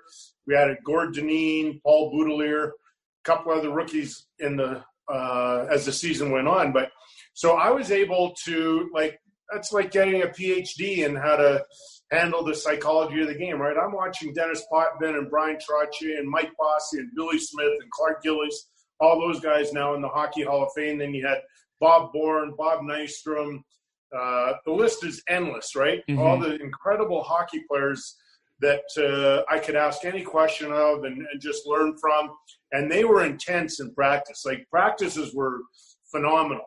And then when I was traded to LA, and now I'm playing on a team with Gretzky, and then we had Jari Kurri, Paul Coffey, Luke Robitaille was there, Tony Granato, Rob Blake, Larry Robinson, just incredible. And so you really understand the human mind and how that works and how everybody might prepare a little bit differently. And some guys are harder on themselves after a bad performance. Some guys are pretty good at parking it and not letting it bother them. So the experiences I had, and you're right, it's the games are one thing, they're great, but you really have to appreciate the practices and what mm-hmm. you know what you're witnessing firsthand. And I finally went to that more common mask. I went to Don Strauss and his Armadillo mask. Yeah. And I found it great because the technology was where I needed it to be. It was extremely safe, and yet it suited my feel for how heavy it was, because I thought it was really, really light. So I was one of the last ones to get on board, but I think I waited for the right reason. And then when we went to the Don Strauss design, Armadillo, I have to tell you, we were trying to come up with something really cool. And I always loved Mike Richter's mask with the Statue of Liberty. Yeah. And that was my favorite because it's so simple. Whenever you go to New York City, what's the first landmark you think of? Statue of Liberty. And so his mask is just so striking. I thought, man, I've got to come up with something like that. And we got the idea pretty quickly. But we're like, well, holy, when you come to L.A., you want to see the Hollywood sign, right? Mm-hmm. So that's what we put on that first mask that I had from Don. And I thought it became iconic. I think it was so easy to understand. I was absolutely thrilled and honored this past hockey season in a throwback retro game that Jonathan Quick emulated that. He had a Hollywood mask made up. It was very cool. I just think that sometimes, this is just my feeling, other people could see it way differently, but the current masks are impossible for me to understand what's painted on. Like, it's beautiful when you see it up close and you see the artwork and how difficult it would be to come up with all that. I'm like blown away, but for the most time, I leave a morning skate after looking at the goalie's mask, and I'm like, I say to my broadcast partner, Rick Ball, what's on that mask? I don't even understand it. And I can't imagine the fans in the building going, oh, yeah, that makes sense to me. I think sometimes simple is better, but then again, I'm old. When I finally decided I was going to go to the newer style mask, I looked at a few different versions, and Don struck me because it's a little bit different.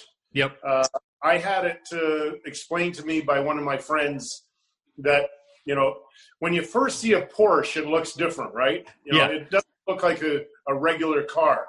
And that's kind of what looking at one of Don's mask design looks like. It looks different than what everybody had on the market at that time. And I kind of like that. And then once I had the product in my hand, that's when I really decided. I started using it in the summer when I was getting ready for training camp, and I thought I really liked it. I really liked, as I said, the quality of it, how I knew that it would offer the protection that I needed. And then when when Don and I had this friend, Lenny Davis in LA, helping me, actually putting all of us together, connection and thinking of the artwork, that's when I think Don really stood out because of his ability to think about art and how you can put it onto a mask. And in fact, Don was more than instrumental in also taking that same idea and putting it on all my equipment. So you might remember my pads had artwork, my gloves had artwork. If I'm not mistaken, I don't think anybody had done that back then. No. We had colored pads, but nobody had artwork on their pads. And I believe I might have been the first. Yeah, it was in combination with my long hair. I'd always had long hair as a kid.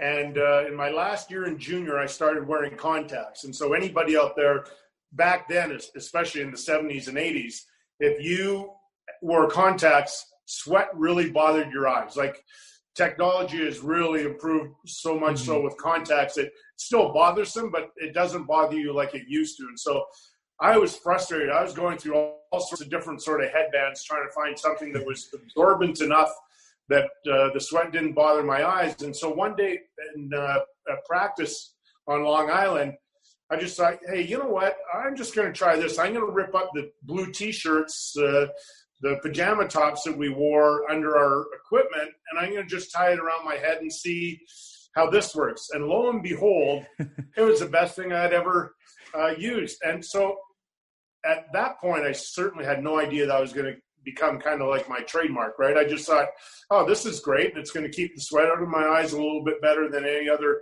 headband that I had tried. And next thing you know, I'm playing with it a little more. It started off just as a little strip like this and hung out only about a couple inches behind my mask. And I started getting braver, and I get the headband way across my forehead. It hang down about 5 or 7 inches, something like that. And I have to admit, I thought it looked pretty cool for a while. And then when I moved to San Jose, I remember talking with my family because now I was getting sick of it. I was getting, I don't know, bored with it. And they said, no, Dad, you have to wear it. It's kind of like a trademark. And so the final 2 years of my career, I still wore the blue bandana, but I didn't like it.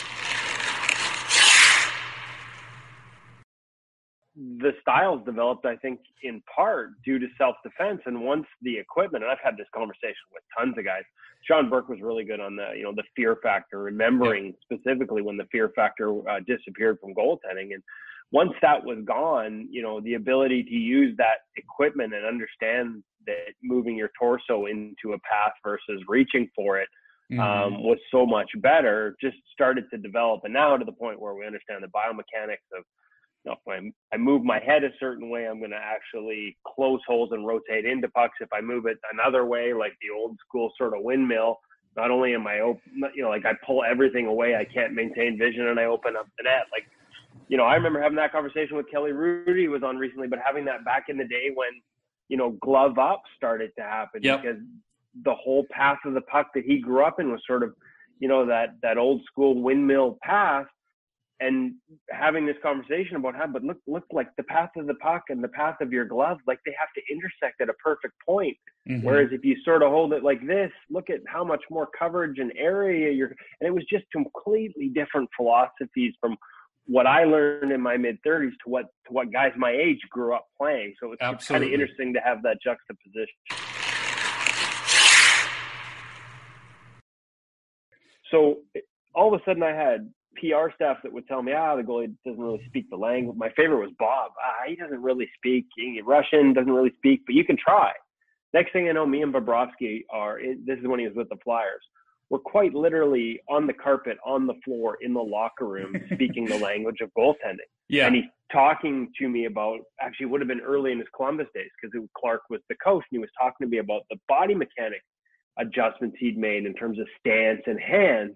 And we're in the locker room, and there are words that just aren't quite there for him. And we're literally hashing it out between us with demonstrations. And, he used to play, like, you watch him in Philly, like, he was, like, hunched over. His elbows were by his ears. And so the PR guys are like, oh, my God. Like, so it just opened up this world to me in terms of getting to know the goalies, having conversations with them in terms that they understood and wanted to talk about.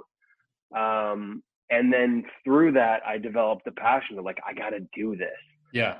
Ryan Miller probably said it best. Yeah, when he left Vancouver, I sent him a text just sort of thanking him for all his time and apologizing for being such a pain in the ass. Because you can imagine having to deal with me as the home goalie, like all the time asking these questions, always asking him stuff and always wanting to sort of understand things better. And he's such a thinker. And he said, well, no, like, he said, don't apologize for it. At least you wanted to understand rather than just judge. And I think he genuinely appreciated that. Gave me a new appreciation for what my goal is, just to try and understand what they're trying to do better.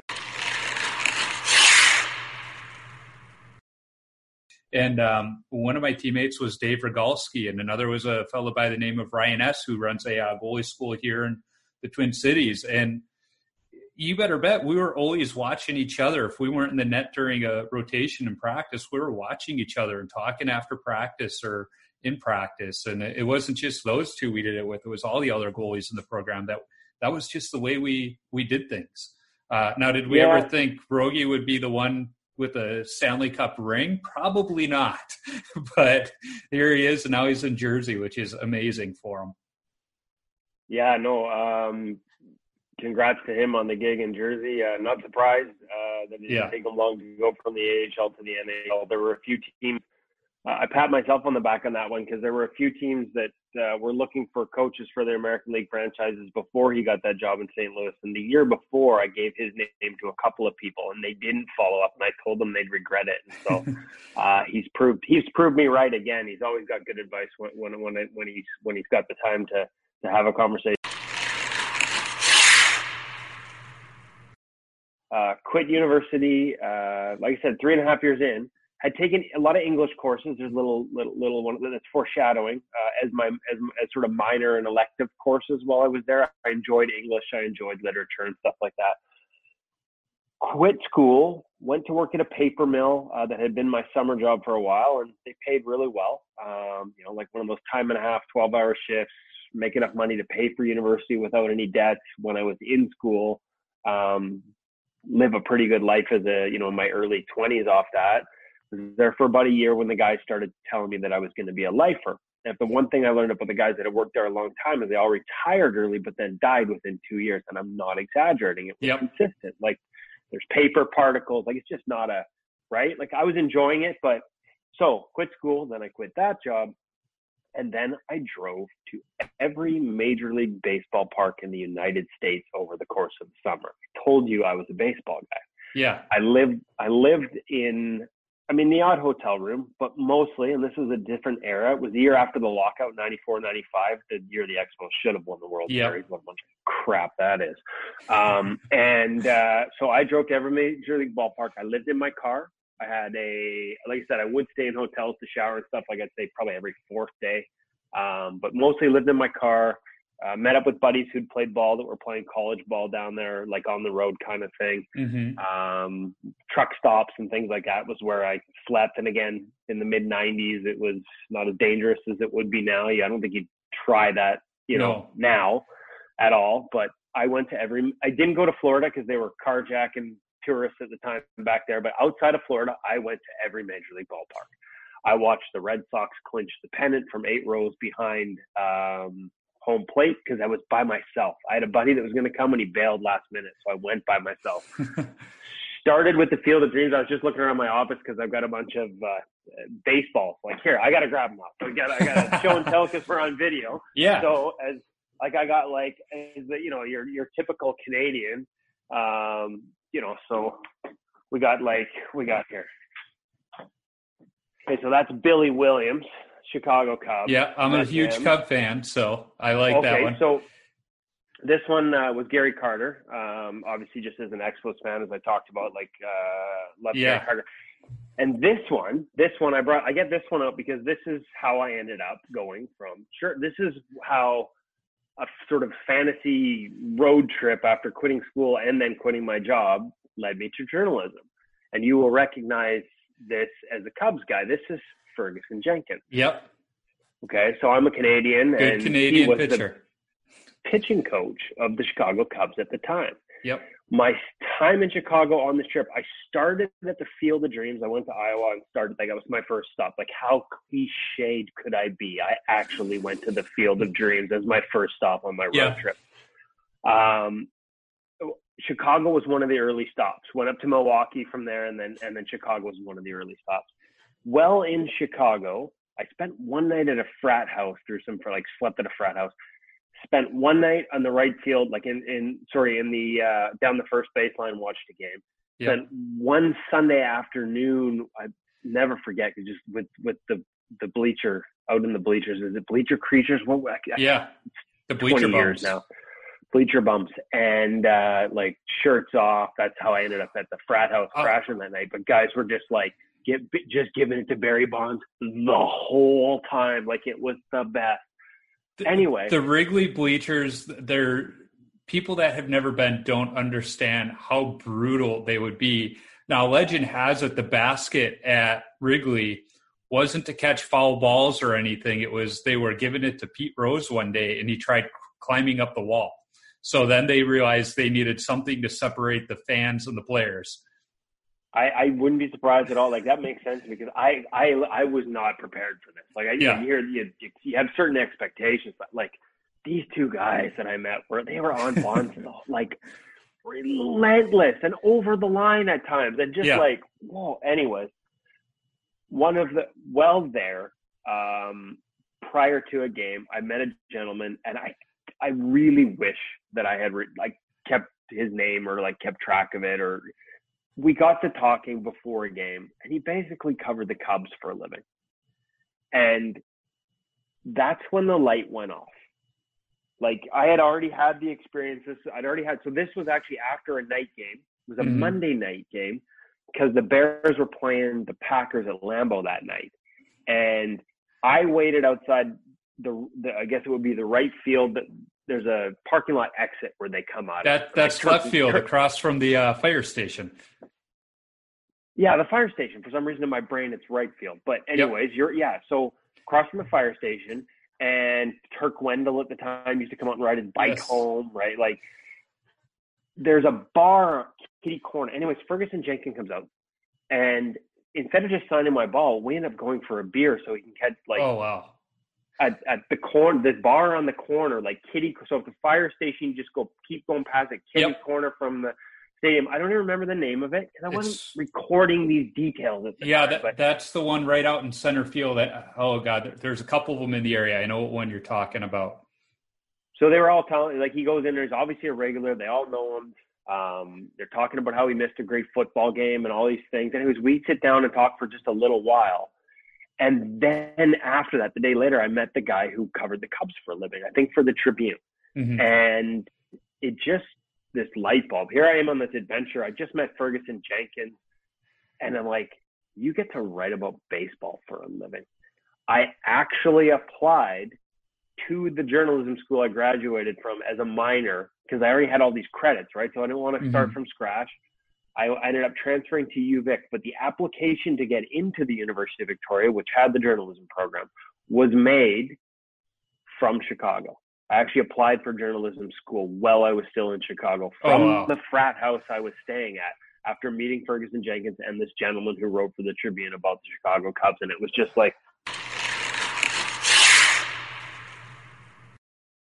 I'm actually apologizing for taking up too much of your time, and I'm the guest. I'm bad at this. I'm really bad at it.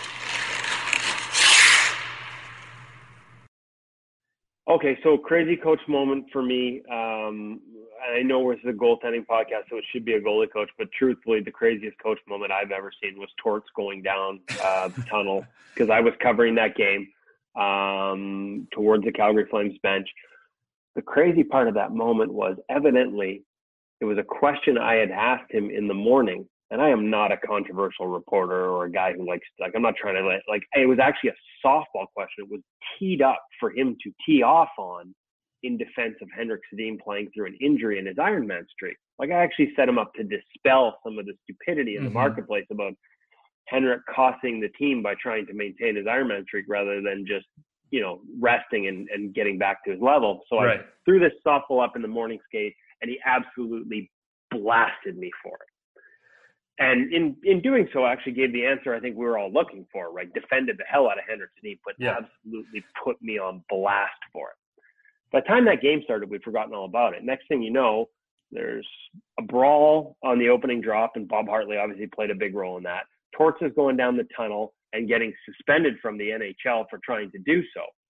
What a lot of people don't remember or recognize the link between the two is when he did his post-game press conference, we're all expecting him to come and talk about Hartley. His first response was actually about how he was still so upset about the question he was asked during the morning skate, and how that had set him off for the entire day, and he was still pissed about it. So he just tried to go down the other bench, and of course, Clint Malarchuk was out there ready to come out and scrap too, and we had him on the pod, and he remembered that. And he still, like, the first response in the postgame was about this question I had asked that was meant to be this innocuous, set you up to tee off on the stupidity question. Yeah. And it may have actually pissed him off to the point where he went off. And we talked about it later, actually, just that little chat, actually around the Heritage Classic time. And he blames that question for his mindset that led to that madness. When your nephew was on talking about, how he wants to be, a goalie as he grows up, he got a little cocky. He said he wants to be like you, but better. Yeah. I'm hoping the next time you are on the ice with him, you lit him up or, buzzed one by the tower or something. It's actually funny. That was unprovoked. And I was talking to the other one about, hey, this is what we're going to, trying to like prepare the other one. And so I just look over and my cameraman, Dave, is just like red face cracking up. And I'm like, wait, what do you say?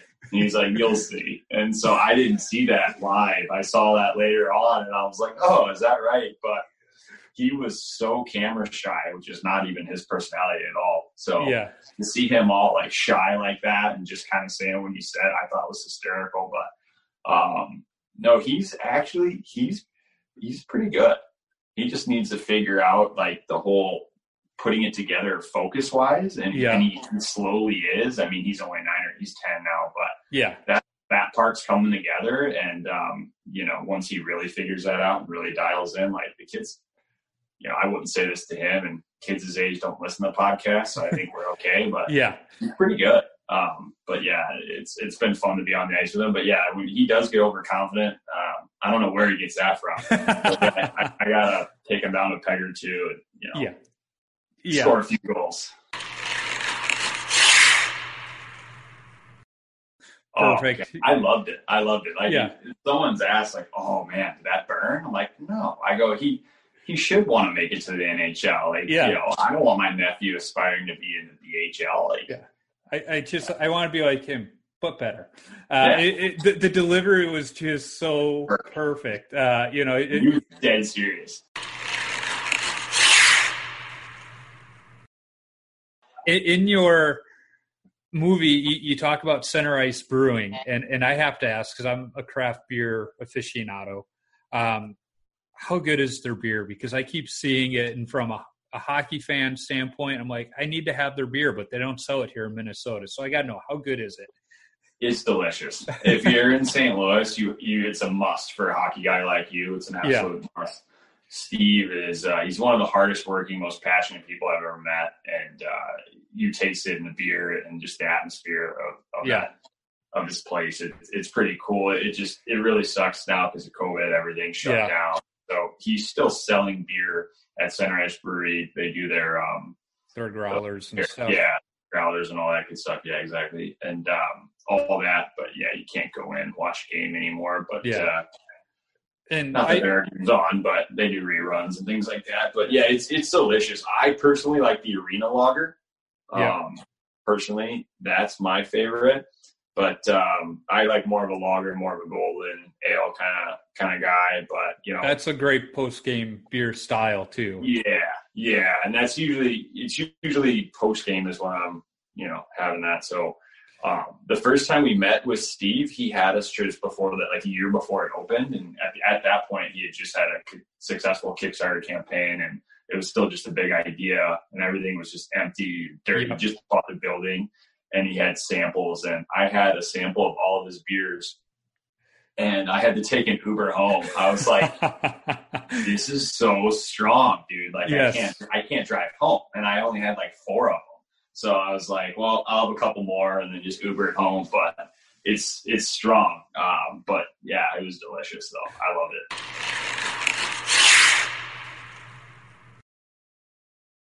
it. I had a coach. I'm not going to name his name, but he played in the NHL, and his brother was an NHL coach for a very long time. He chucked a full Gatorade bottle at my head during intermissions. just smoked me. Like, I wasn't even looking, and it obviously hurt. And I was having a bad – I wasn't having a good game. And he goes, well, you can stop that. And I was just like – and I'm looking around, like, I just – joined this team like, you know, a month later, and I didn't really have any close friends, so that was super foreign to me. And I'm just looking around like I didn't know what to do. I was so embarrassed and in pain because I just got smoked in the face with a full Gatorade bottle. It did not help me play any better, I can tell you that much. It didn't play any better.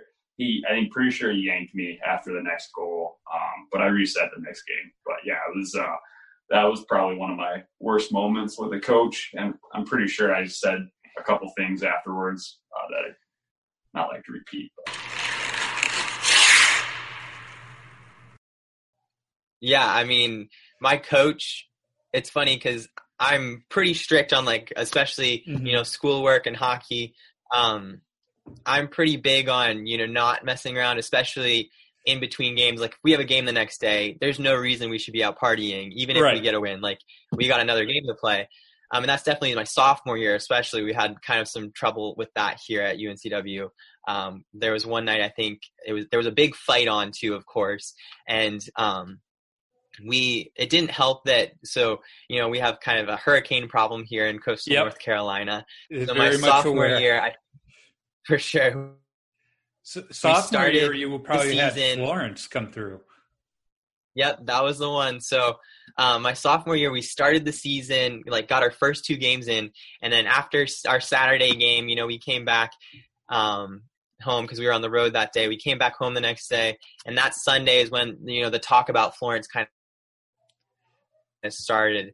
And next thing, a couple hours later, you know, by later that afternoon, they're telling us, okay, by noon on Monday, there's a voluntary evacuation. So we're like, okay, well, we have to cancel our games for this coming weekend. So we thought, you know, maybe just a week or 2, we'll be off the ice. Well, then with the way Florence came in and hit Wilmington, really just kind of destroyed the area, the ice for about a month or so. I had left my gear in Wilmington thinking, you know, we'll be back next week, like, no problem. So, you know, I had to evacuate, and then for the longest time, you couldn't even get back into Wilmington. No. So by that time, you know, I had gone up home and different things like that. Initially, I just went to stay with a friend, but then ended up going back home to New York and things like that. I was off the ice for an entire month. And then when we got to, you know, we finally got like, okay, they're letting us back to school. Well, we had a tournament that we were supposed to play that weekend, and it was a league tournament. So, like, those games counted as league games. And the league was telling us, look, like, if you don't show up, you forfeit these games. That's it. We're not really helping you out. Yeah. And so we're like, well, we're doing this thing. So we, like, it was a mess. Like, half of us weren't even at school yet or in Wilmington. And people are trying to get their bags and stuff and, like, get to this tournament in Raleigh. And we managed to get there. I had to, like, pull strings and have the director of housing, who luckily enough was a hockey fan, so he was willing to help us out, but he wasn't allowed housing yet. So he went into my room and grabbed, like, a couple things that I had in my room, because usually I keep, like, my helmet and my skates in the room just because of the humidity down here. I don't want those rusting up or anything like that. So he went in and grabbed those and a couple other things, and then, like, had to give them, so my coach could give them to me. It was this whole process. So eventually we get to this tournament, having not played in a month. We played our first game, somehow end up up 3-2, even though like we hadn't practiced for a month, but then all of a sudden like just blew it in the second, third period and go losing the game 8-3. So that was our first game. It was kind of rough. Then the next night there was one of those big fights. So a bunch of my teammates went out drinking and stuff, like was up to like 3-4 in the morning. And of course we've got a game the next day against George Washington. And the first period, after the first period, we were down 6-0 because it was just the number of 3-on-0s, 3-on-1s I saw in that game were unbelievable. And I was livid.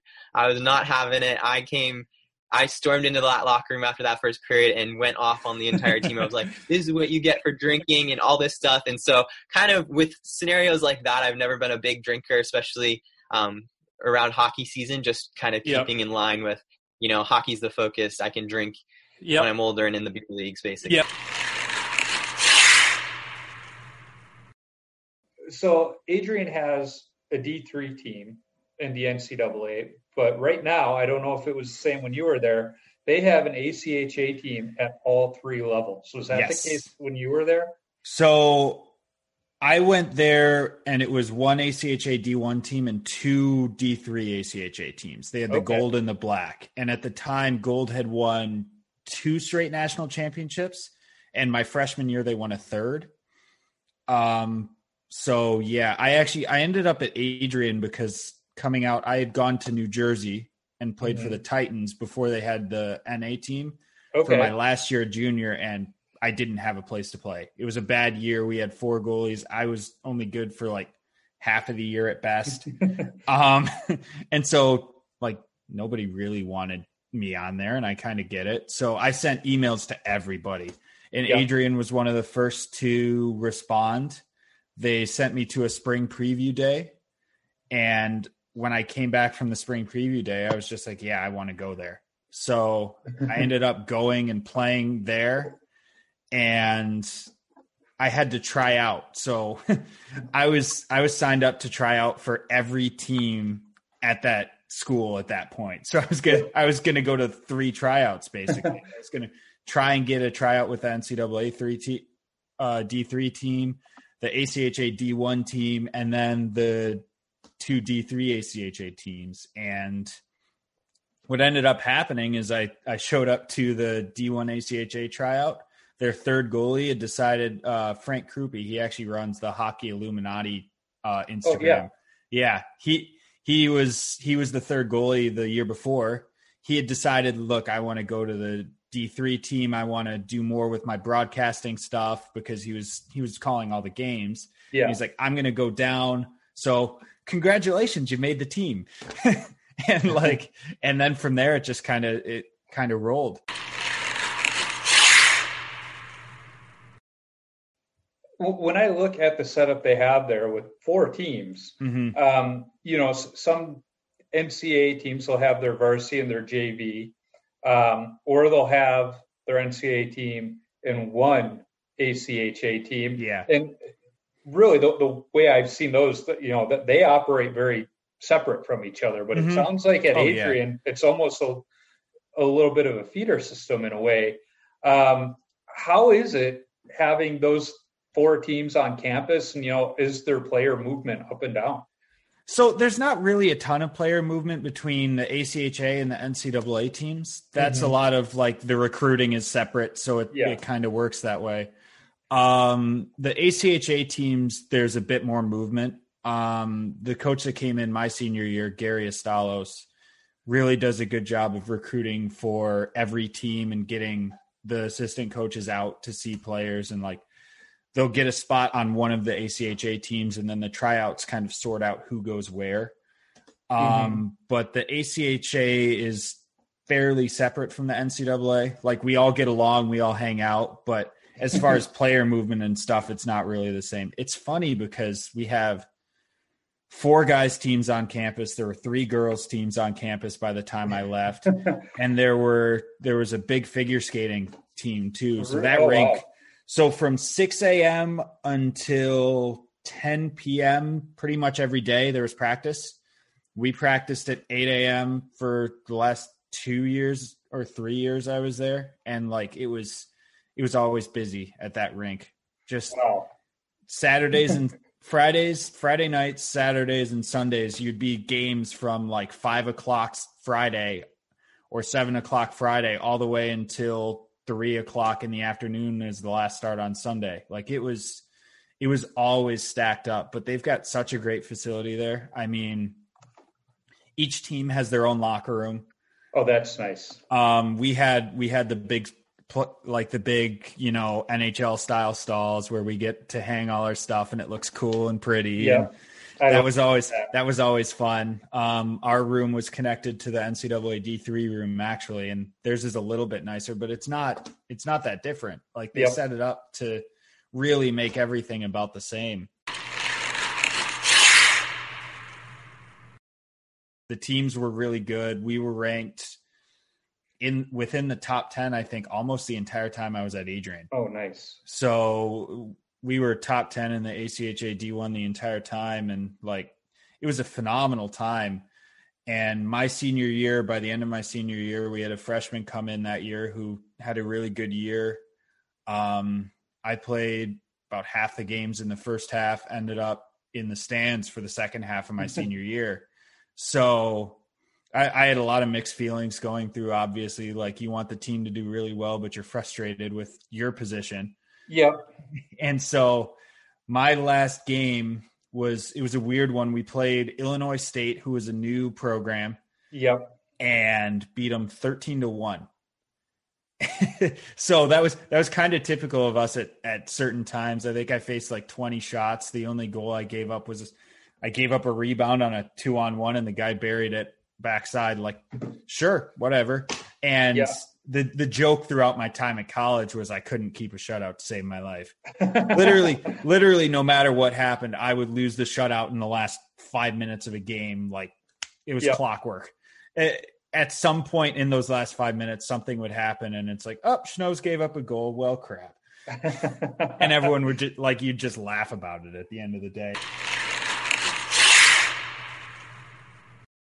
So I went through the driving aspect and the schooling there and picked up into some of the crew work that the folks that looked after my father's racing program in the latter years also then rolled on and got into Can-Am and then subsequently IndyCar work with Jacques Villeneuve Sr., the uncle, not the younger Jacques. Okay. And that sort of crossed into or wide out into work with Porsche endurance racing. And again, a lot of these people that I had met, I guess that my father was racing with or on his team that went off in these other branches and grew. A lot of them became a very, very good source of information, a lot of very good help in the initial sorting out of concepts for what the original mask was. But while that was on a parallel path, there was a friend of mine from town who, I guess as these combo masks were first starting to take root and really gain some steam, again, he probably, like a lot of other goaltenders of the year, said, wow, I've got to get one of these planned. Yep. It's really cool. And found somebody to build him his mask. And then as you made know, wanted my help in as far as laying some paintwork on it and styling it. So he didn't just come to you to say, hey, can you paint a mask I already have? He said, hey, I want you to build me a mask and maybe put something pretty on it. No, the first step actually was where he had, again, I didn't know he was doing this, but went out and found someone to build him a mask. Okay. And then when he got the mask back, it was then my job to paint his mask for him. Okay. And so we disassembled the mask and got it ready to go. And then the gears started going and you were kind of like, I might be able to do something better than this. It started that way. Yeah, we were a little disappointed with the fit and finish of the part when we got it back. And from the art side, I had the mechanical side. He was also in an automotive industry and in the bodywork side of things.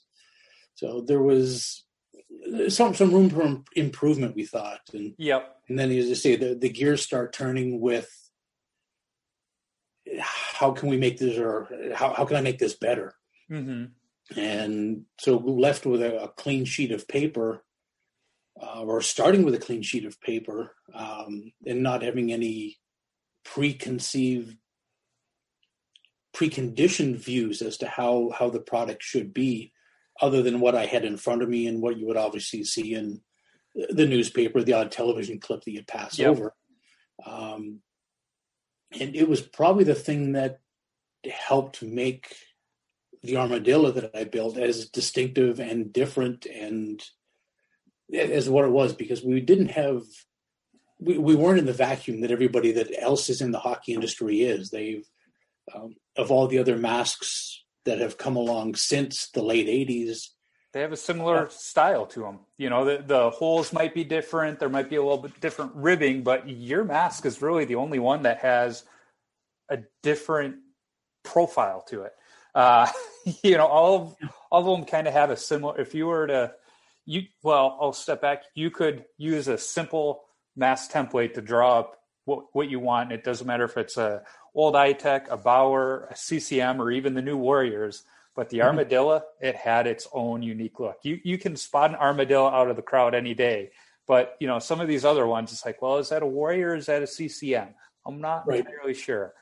Yeah, and they all seem to draw from, like anybody else in the industry, knows probably one of the, I guess, the leading makers and has the most number of goalies that he's worked with over the years, built some incredible stuff. With Greg Harrison, I'm sure you're familiar with. Yeah, as an Eddie Belfour fan, he made the iconic original Belfour eagle mask. So yes, I'm familiar with his work. And the list goes on from there. He was really influential in that whole concept. So most of the other builders, to paraphrase the whole concept of it, but I was a goalie. I wanted a mask. I built myself a mask. Yep. My buddy wanted one. I built him one too, and so on and so on. They told two friends, and just like that old shit. So the story goes. So anybody who was in the industry playing and wanted a mask was reminded multiple times a day or multiple times a week of this is what the gold standard for a product should be. Right.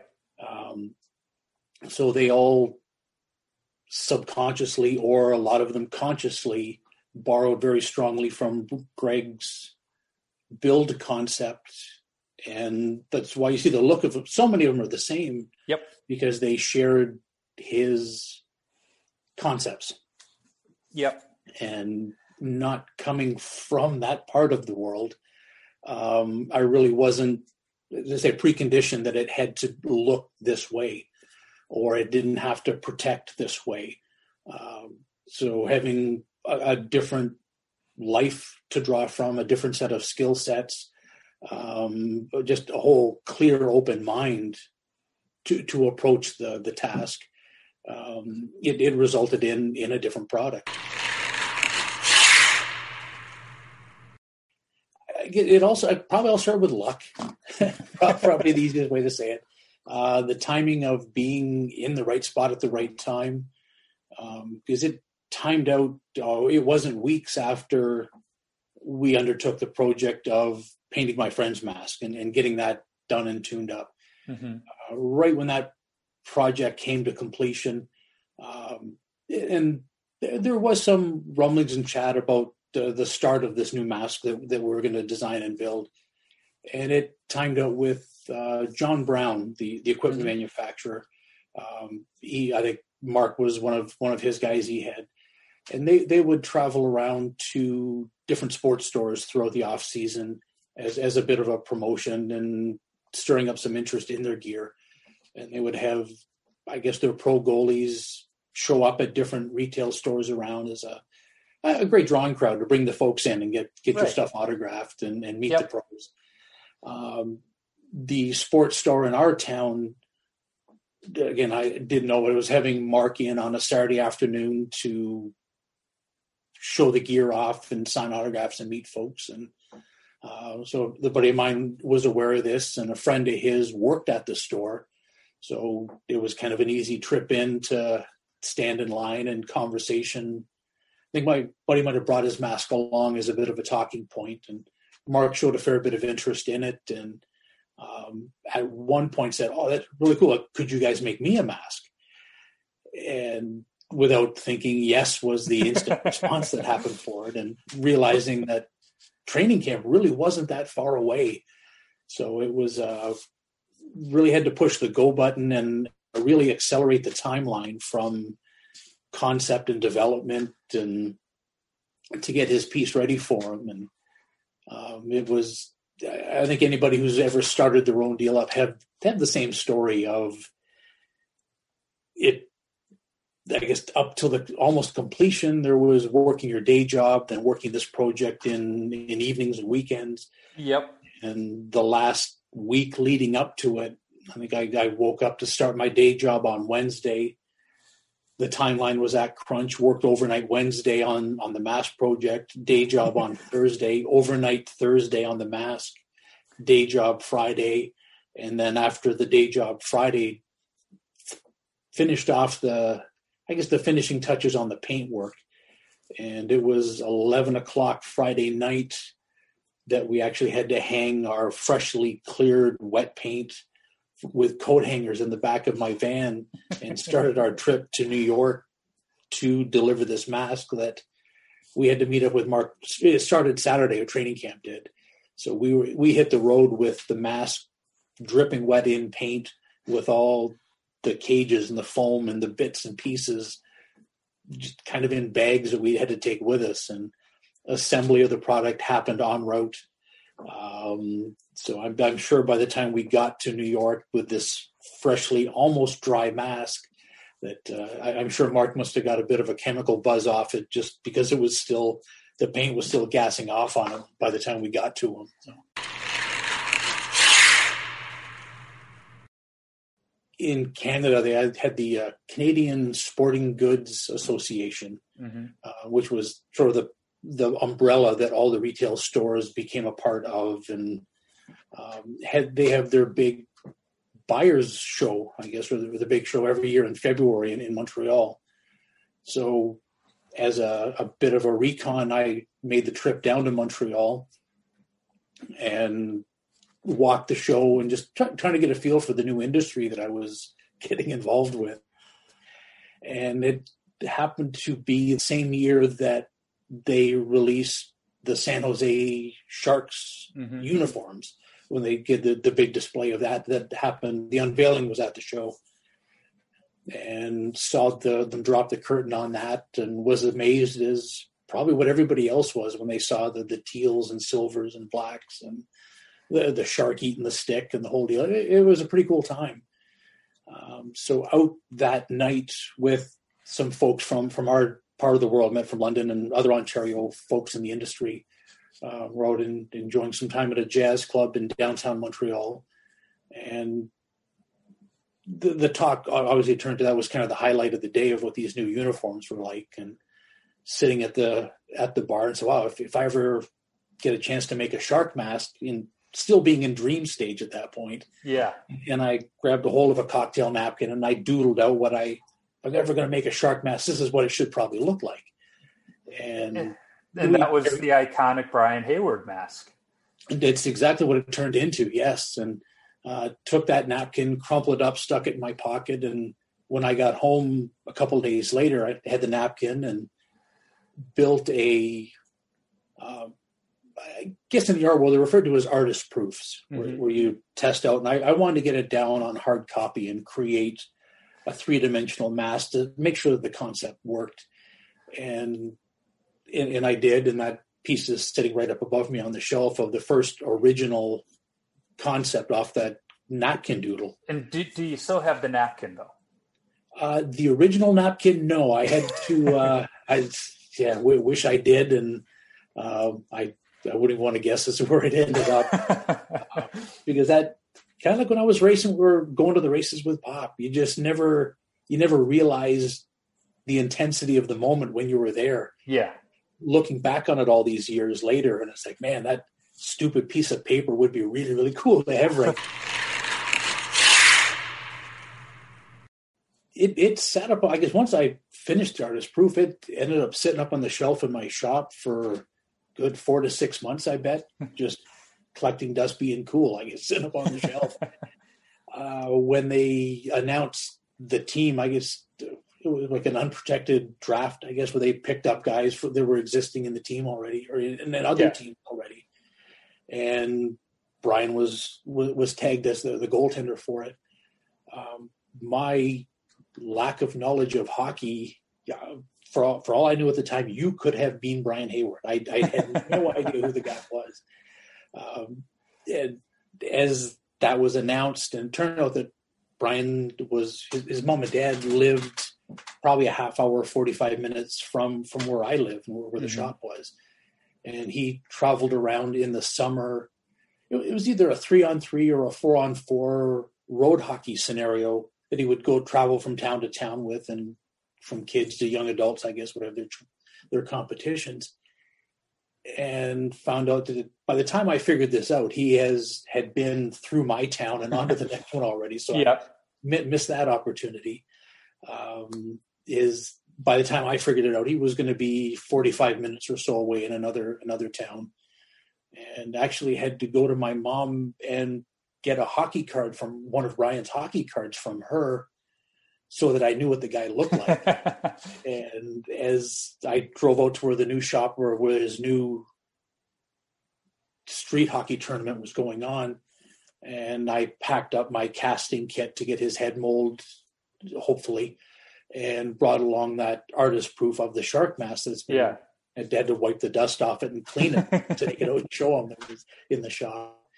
And wandering around the arena, holding up this card, trying to put a face that matched the picture on the card. And finally did connect with him, and introduced myself, and pulled the artist proof out of the bag, and basically explained to him what I was doing. And he stuck it on and quick ran into the bathroom to do a mirror test on it, I guess. You've always got to see how they look with their new mask. That's everybody's first step with that. He came back and said, I'd like to do this, but I'm leaving for training camp it was either a week or a week and a half, when he was hopping on a jet to California. And probably like Mark's scenario, it was like, sure, we can get that ready for you.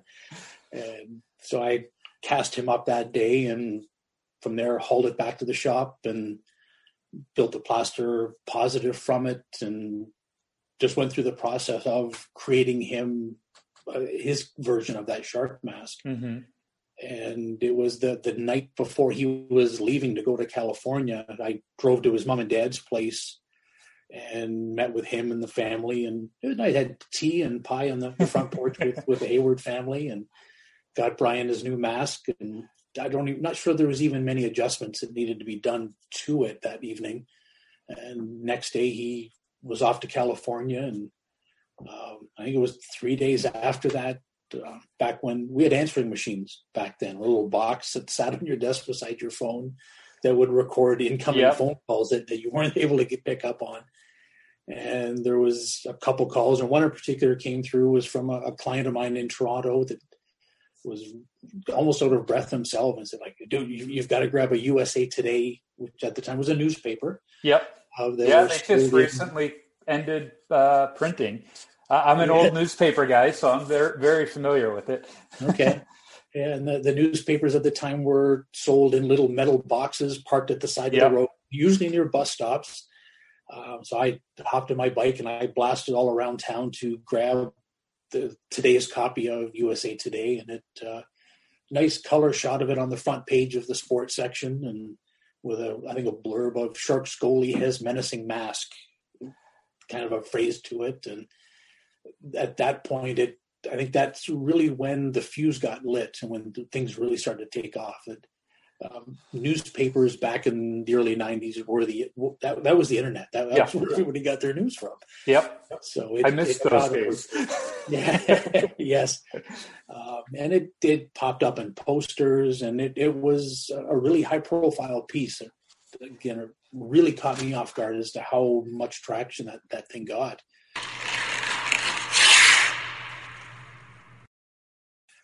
One of the younger kids that I built a mask for that lived in Poughkeepsie, New York, of all crazy places, was at a goaltending camp over the summer.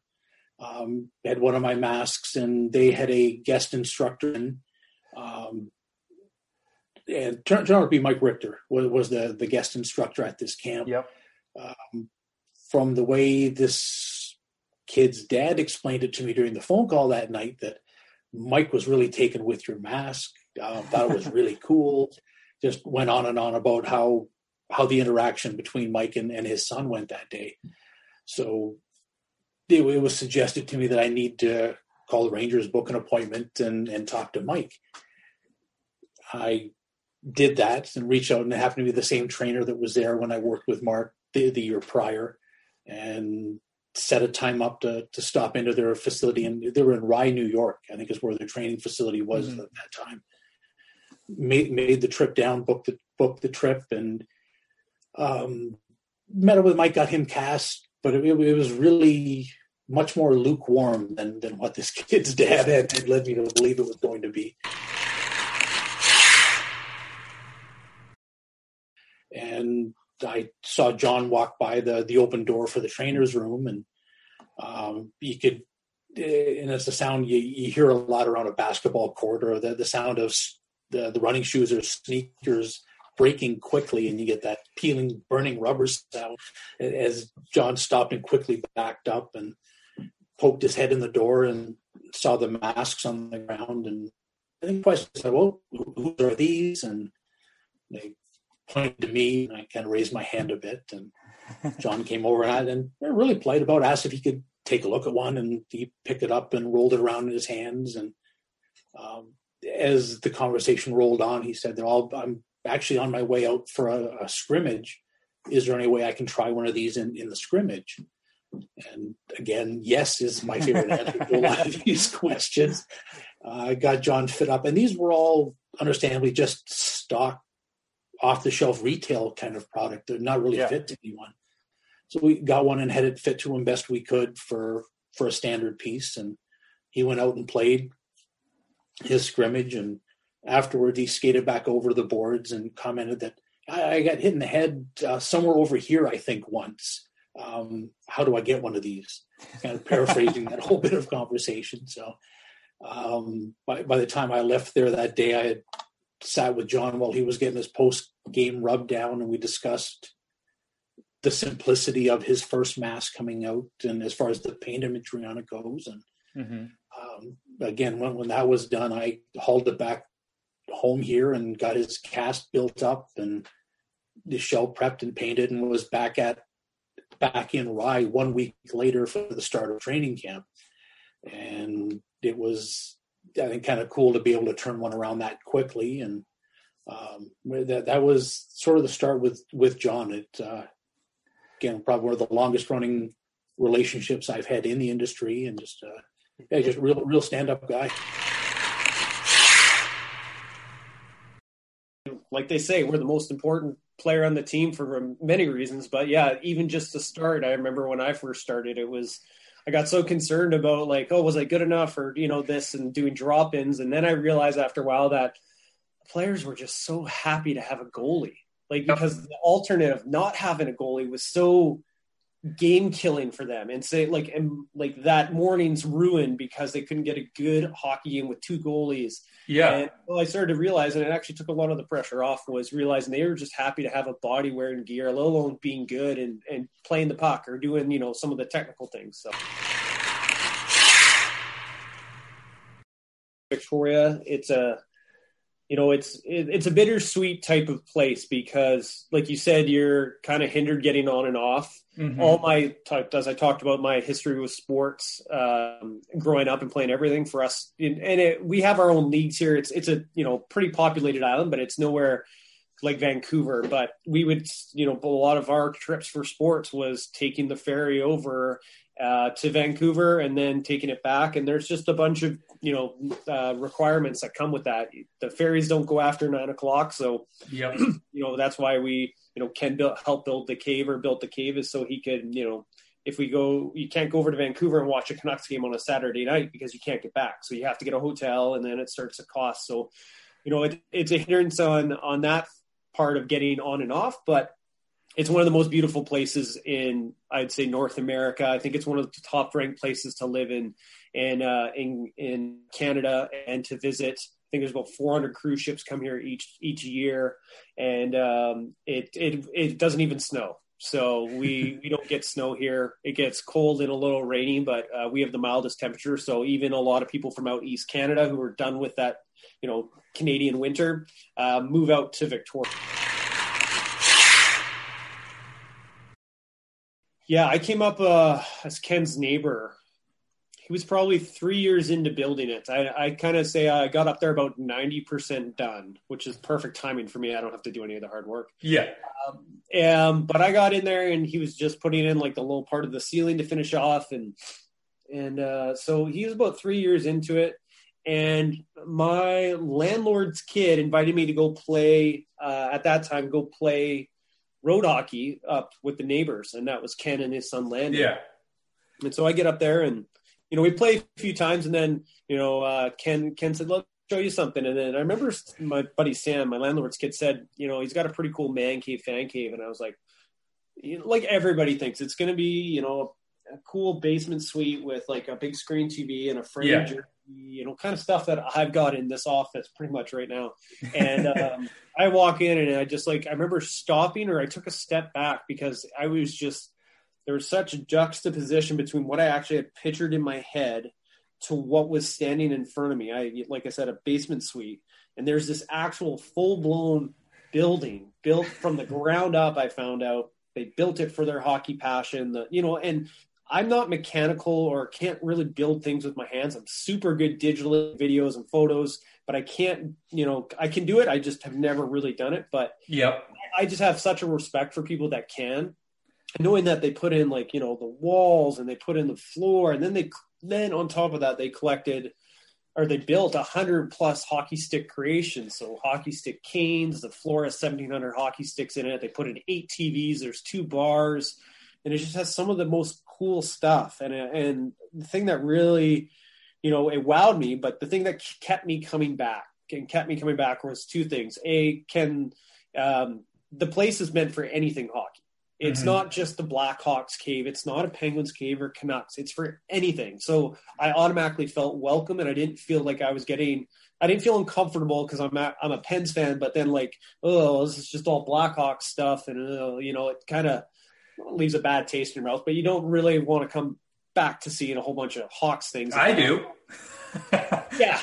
And so for me, it was the fact that you celebrated everything for the sport. You've got women's stuff, you got stuff from the UK. It's not just NHL. We have, obviously it's a good amount of it, but, and then just the second thing that kept me coming back to it and eventually wanting to see if Ken wanted to work together was everything had a story.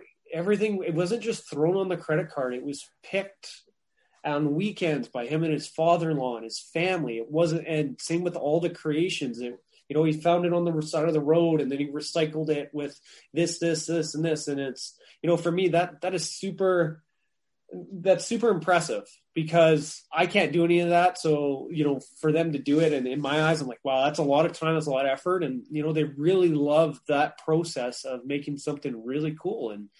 And so I just kind of, love people who are passionate about it. And I think the passion is super infectious. And I think that's when I saw it. I'm like, we got to put this online. I've seen people online making sick figures from eating, food, online. Yeah. Like, how can this place not, I think when we started, we wanted to get sauce kits was one of our first thing. I'm like, maybe we'll get free product. And so now after, some of the things I can't believe we've got to do, Boston Gardens and, the Let's Play Hockey Expo and the NHL Awards and All-Star Game, just as two idiots in a fan cave. It's pretty special. So that it was Ken's place is pretty special. And we always try to make sure people can come and visit whenever possible. Essentially, I said to Ken, you've got to put this online. I'm like, this place is so crazy. You've built all this stuff. It wasn't on a credit card on the weekend. It was built off of a labor of love. And So, you know, we did the right things. We got cameras and we alarm systems and we protected it. We got the locks and all that stuff to protect it because it is one of a kind, and a lot of stuff in there is one of a really nice stuff. So yeah, that was kind of the first thing. And then he said, okay, let's go with it. And it's funny enough, like I actually wasn't in marketing at all at that time. I was actually still working for the province of British Columbia, writing legislation and policy for natural gas projects. So I actually learned all the skills by working with Ken to like, oh, we need a website for the cave. Okay. So I learned that. And then it's like, oh, well, we should probably get on Twitter and Instagram, and learned all that. And like my wife, she's like, you should put this on Instagram, because we were just at the Twitter at that time. And she's like, should you do Instagram? And so I just kind of had to learn as things came on, whether we wanted to do things, videos or product photos or, you know, whatever. It had to be done by somebody. And that was my realm and not Ken's. Ken wouldn't be able to do any of this stuff, but super supportive on all the digital things. And then people started to see the success the cave was having, especially in Victoria. And then a few companies started asking for me to work with them and help. And I got up and quit my government job and started my own media business pretty much right when my daughter was born. So I could have that flexibility to do kind of what I was doing for the cave, but now for companies. And it's going on to year 3 now. So it's been great. I really like working for myself. I really like that kind of time, but you know, I always tell people, everyone's like, oh, when you're working for yourself, you've got to like work so hard and do this. But for me, I'm like, you got to have the skill to know when to turn it off too. No, we started off, like I started coming back up, like, you know, next couple days or few weeks. And it was just having been in that first little initiation stage, getting to know each other. Yeah. But you know, for me, I got to hear all these stories about, you know, this place, this was given by someone, or, you know, this was a friend who donated. And that's where, you know, fell in love with the places, because it was just built on cool hockey stories and real stuff, not just paid or bought, or I paid to meet this person and this is that photo. It's like, no, like this was, it donated by a friend and they came and built it, and then Ken put all their names on the cup and all these crazy stories. So it was over a bit of time and drinking, just having beer across from the 12-foot bar and watching hockey and talking hockey, and, you know, getting, defending my team and attacking his team and vice versa, as, you know, usually happens with guys and beers. And, but it, you know, that's, I just said, we just got to start. I mean, just try it, see what happens. I'm like, we still to this day, as long as we are having fun, we'll just keep going. Yep. You know, we always take it back to, like I said, Two Idiots in a Fan Cave. That's where it started, as us sitting across the bar having beers. And that's, you know, if probably, you know, I would have been there this weekend if it wasn't for the pandemic. But, you know, we learned that everything we've been doing since has been just a pure bonus and a blessing. That, you know, our expectations are very small, which is, I guess, good. That, you know, whether it's, you know, we're fortunate enough to have someone, you know, like the wraparound guys send us a wraparound, we are thrilled. Like, or, you know, we get to work with somebody, or got to be a part of Kane Van Gate's movie and got this premiere with him live. I got to help film some of it and be a part of it from the production side. It's just, you know, we're just so grateful for all of it. We don't take it for granted. And we just want to still just always be those guys with a fan cave that, you know, you could roll by and have a beer with us and watch some hockey.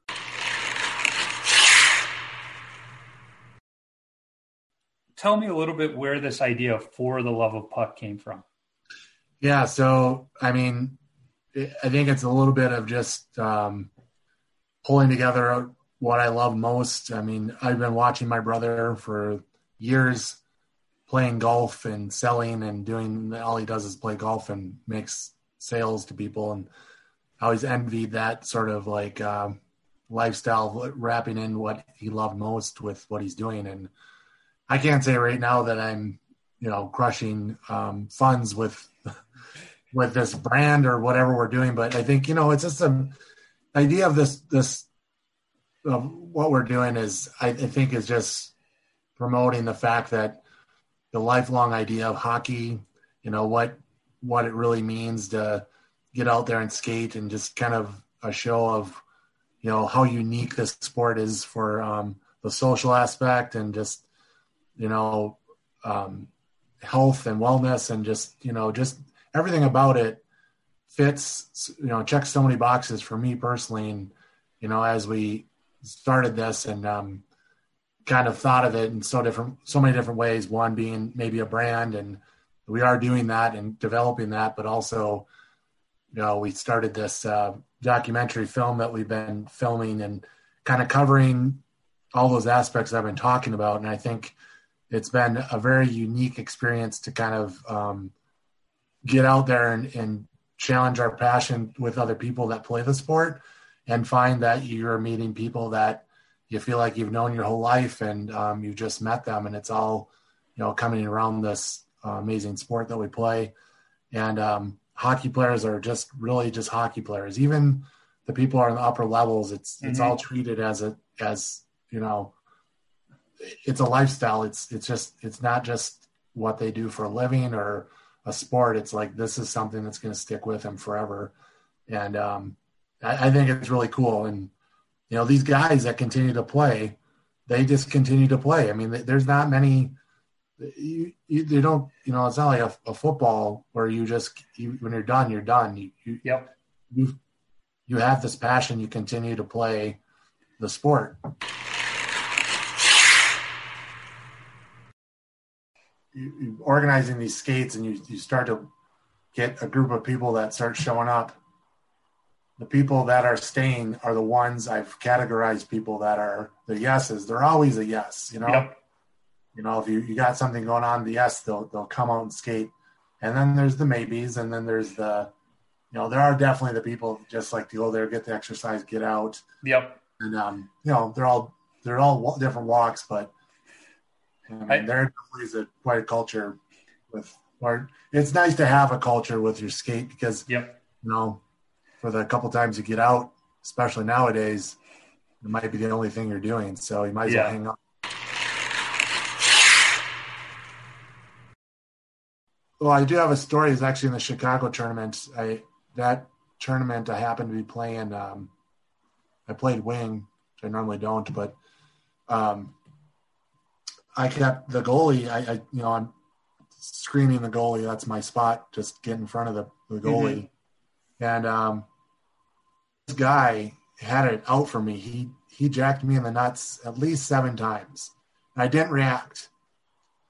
And the very last time, shot from the point came, bounced off his pads. I turned around, spun it in, and nothing super glamorous or anything, but, you know, just right place, right time. And the guy came up to me and he said, "Man, I have been after you all game. I've chopped you in the nuts so many times, and you go and put that goal in on me." He's like, "You deserve some sort of medal." He's like, "Didn't you feel that?" I'm like, you know, I just got over my testicular cancer. So the guy's face dropped to the floor, and I just skated away. Didn't leave him with any other response in that, but he was floored by that. Needless to say, he did not come near me the rest of the game. Nice. The idea behind my podcast is really to talk to goalies of all skill levels about the game, what they love about it, but also what they do away from the game to keep themselves grounded. And obviously, you guys have a really unique story with Belfour Spirits, which I'm a home beer brewer, so I'm fascinated by how you got into the spirit side of it. So it's all crease related, Joy. Swear to God, if you're a home brewer, it's because we've been stuck in the crease for the entirety of our existence. Yes, and you're like, hey, I'm creative still. I got to do something else. When you were traded to San Jose. First of all, I had a game the next day. It was a JV game, and I think I let in 6 goals in the first period. So at the end of the year banquet, my coach said, "Well, I learned one thing this year. Never play Joe the day after Eddie Belfour has been traded because it's not going to go well for us." But I went across the street to Hockey Unlimited and brought my San Jose jersey. He said, "All right, I want number 20 and Belfour put on the back." And Linus, the guy that ran the place, he goes, "But he wears number 30. I said, "Not anymore. He changed it." He goes, "Why would he do something like that? Why 20? And I tried to explain. I said, "I don't know, but I heard he changed it to 20 in honor of Tretiak." He goes, "You're paying for it, so I'm going to do what you want, but I don't believe you." And then it came back like 2 weeks later, and he goes, "Oh, Okay, you were right. You probably had the first one. Yeah, probably. Still have it hanging in the closet, and I pull it out every now and then. In fact, I was at the Let's Play Hockey Expo last year here in the Twin Cities, and that's the one I wore around, and it got a few comments from...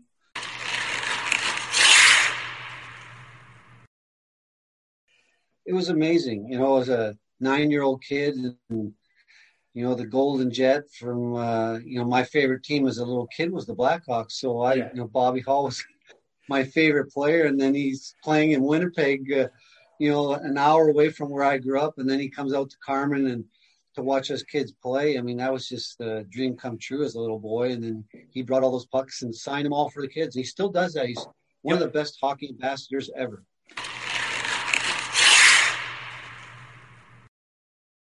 We did an event with him in Aspen, Colorado about, was that 2 years ago, Dane, or 3 years ago? I want to say it's been about three. And then before that, we were in Montreal together. Yeah, and he's still the same. You know, we were watching the kids play, and then they're all coming up for autographs. And, you know, he just stayed right till the very end. And I think an extra couple hours he was there signing for all the kids.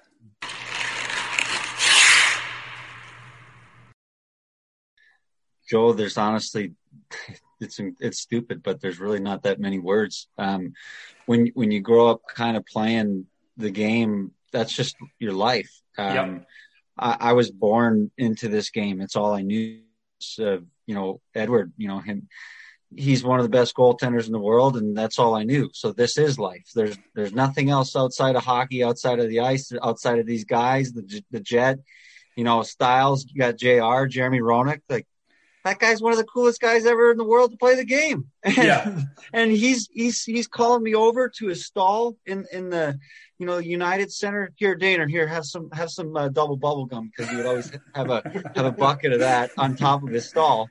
And I'll never forget this, but now that I'm 31 years old, I think I've earned the right to say this, but I'll never forget the day that Jeremy Roenick rigged an auction at the hockey camp, Chelly's hockey camp that they did every year. He rigged the auction so I'd win his autographed jersey. Like, that's what I was raised with. Like, that's the coolest dude in the world for me. Yeah. So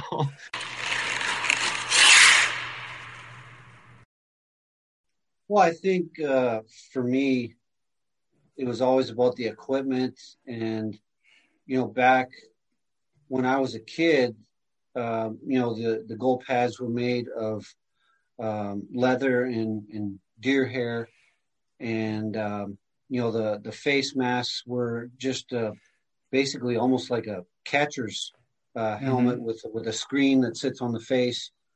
And right back then was when, you know, they started making those plastic, they're almost plastic, Jacques Plante face type masks. And I always thought those were so cool looking. I'm like, I want to wear that cool mask. And, you know, I'd wear it, and you had the helmet that went on top of your head with it. And I wasn't a goalie right from the start. I was actually a forward, but I still played goal once in a while as a little kid, just to try it, and always loved tinkering with the goalie pads. And back then the Kinsmen supplied all the goalie equipment. You know, we couldn't afford to buy any equipment back then. And, you know, I always got all the hand-me-downs and used equipment and stuff like that, but I always loved playing with the equipment and messing with it. And I remember I got my first new set of pads when I was about 13 years old. I think it was 13 or 14. It was because the ones that I was wearing, all the hand-me-down stuff, they would be like deer hair all over my crease.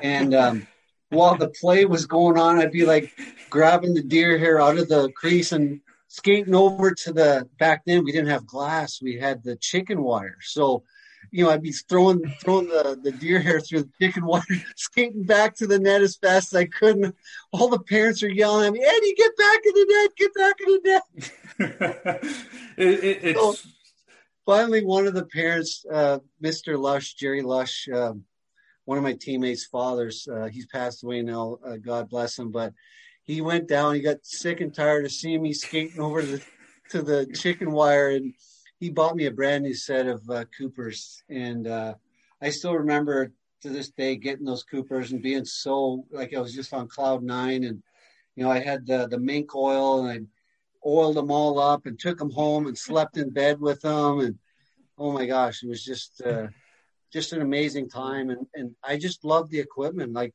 I was probably a better forward, actually, as a little kid. I scored a lot of goals and very competitive. But as time went on, is growing up in a small town, the two guys that would play goal on our team, they didn't want to play goal anymore. I was the only one that knew how to play goal. So it was like the coach and all of my teammates like, "Hey, you got to play goal now." And I look back on it, it was a good thing that happened. I don't think I would have made it as a forward.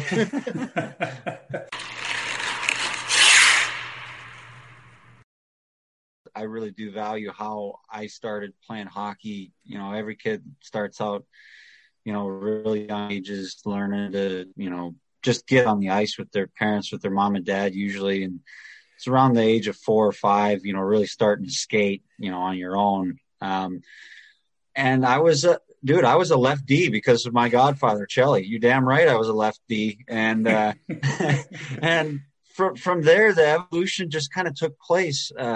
You know, Mom kept on bringing me back to practice every day. And before I knew it, that was a year down the road and under the belt, and another one and another one. And I ended up playing left wing, right wing, jumping up to center. I played all positions. And by the age of 12, I was practicing just for fun once or twice out of the season, just throwing the pads on. And then it was when I was 12 years old, I asked my mom to ask Dad because I was too scared, I think. I wanted a set of goalie gear.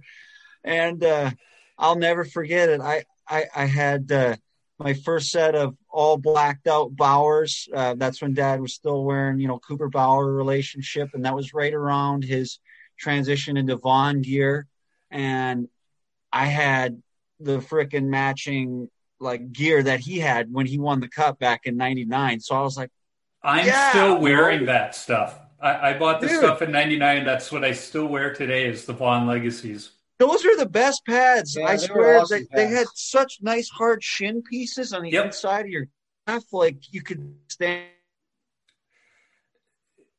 up and make a save. You could go down and they stacked. They were just awesome, and I was just like that. So you know, like that was just a positive. I'm back like that, so it's the best ever. And then I just never left the pipes, man. We would wear a lot of the same equipment. So I would give them some of my equipment to wear and break in. I had the all the different skate profiles that we were working on, and Dane would try those. And he would really help me develop a lot of my equipment and my skates and give me feedback, which, you know, in turn helped me make the equipment better. As you know, over the years, they're always changing the rules on the size of the equipment and, you know, what you could do, what you couldn't do, which, you know, you just get the glove and the pads perfected. And then they come in and say, "Oh, you got to change this. You can't have this anymore." I'm like, "Oh, we just spent the last 3 years on perfecting it." Thanks a lot, guys. At least in the goalie community, you're legendary for tinkering with your equipment, you know, being the guy that sharpened his own skate. So that would really impact somebody like you. You know, I've talked to other goalies where they're like, I just wore what was off the shelf. They didn't tinker with it. But for somebody like you, you know, the Vaughns I bought from Jerry's down the street from us, hey, aren't the Vaughns you were wearing, that's for sure. Yeah. Yeah, I remember we got the hacksaw. We're cutting the pads in half and pulling the stuff out. Well, this foam here is way too soft. You know, we need to, you know, tighten this area up here. And, you know, we really got into the pads and customized them. And you know, I'm sure every time that I came to the Vaughn factory, Mike was probably just shaking his head. "Oh my gosh, here comes Edge." And the Bauer guys, you know, Dave Monder, he was awesome to work with. And, you know, everyone was just awesome to work with. The guys, you know, at the CCM factory, the Reebok factory, you know, Jill's, he was.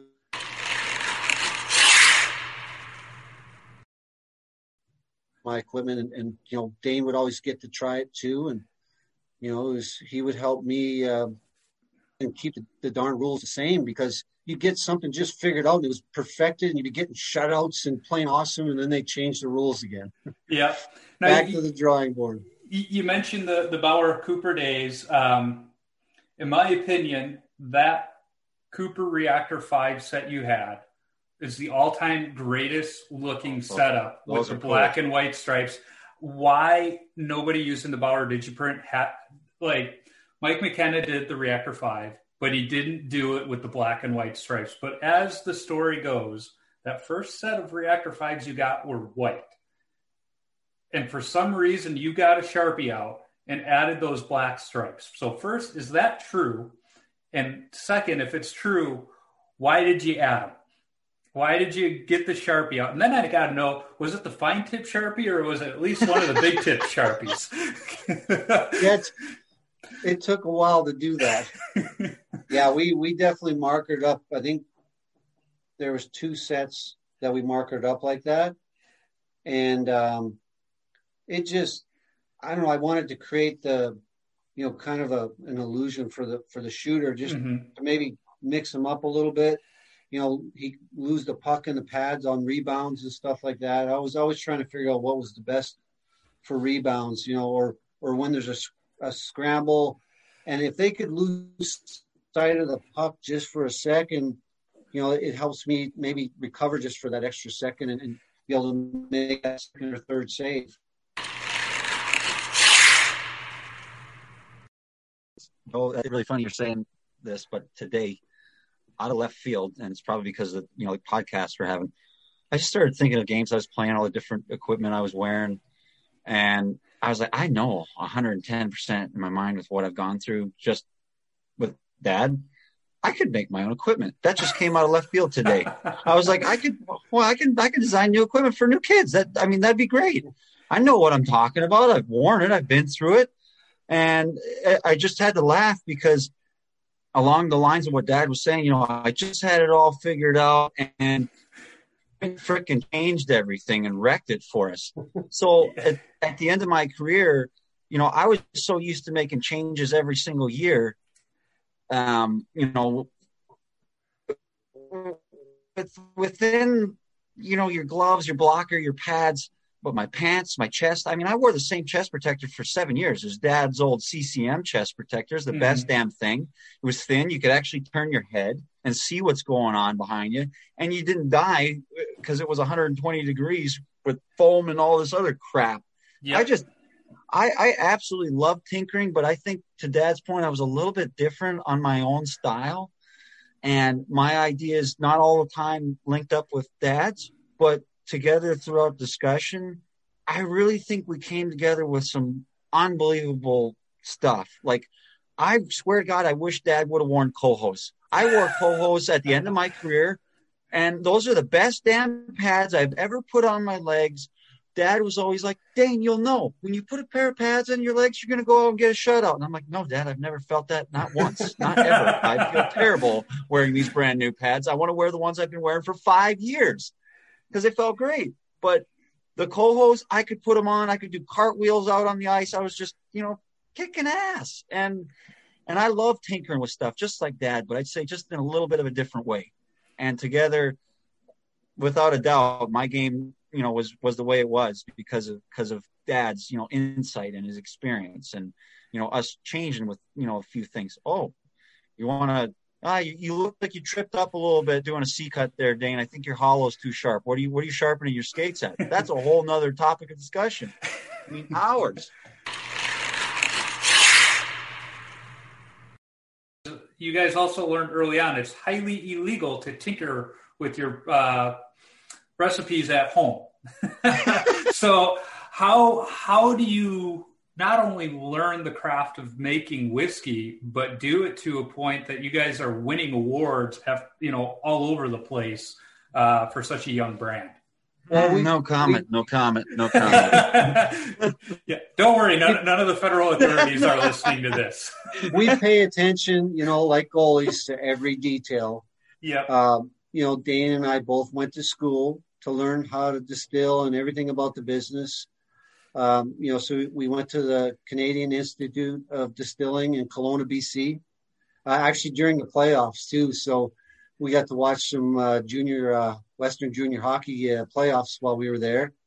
Then after that, we went to the Moonshine University in Louisville, Kentucky, and learned so much more there and made a lot of connections in the bourbon industry and that we met there, still working and helping Belfour Spirits perfect its business and our business. And so we've, learned a lot from those two schools. We had a chance to do a lot of tinkering at the schools while we were there and learning about the mash bills and, all the different yeasts that you can use. Dane was then lucky enough to do an internship at Woody Creek Distillery in Basalt, Colorado. So he got to do hands-on work on a day-to-day basis at the distillery. He made our first 12 barrels of our straight rye whiskey. Now that's was our limited edition straight rye whiskey, and it's the one with the very beautiful chalice on top. Looks kind of familiar. Yep. And I think, with our business model, we love the special editions, the limited editions, the single barrels, the things that are really unique. We have, I bet, probably 20 little projects behind the scenes that we can come out with over the next 10 years. And you'll have the single barrel programs. People love those single barrel programs and the small batches and special editions like the Sioux bottle that we just came out with. I think it was sold out in like 2 weeks. So it's awesome. There's not much more to do up in Fargo right now with the way the weather is. So yeah, it's going to sell quick. Yeah, no, people, we were fortunate enough to, Southern Glazers sent some of it to Illinois and some of it we had here in Texas also. And it's done well, in both places there too. We have some more of it that we're going to come out with sometime over the next year. We're not sure when. So that some of the folks that didn't get any, we'll have some back on the shelves for those folks. But we'll definitely have more special editions like that in the future, some really unique products that are interesting to talk about and look at the history of that product. But the juice inside the bottle's got to, it's got to be great too. And we're always, like you said, we're always trying to tinker with it and make it better.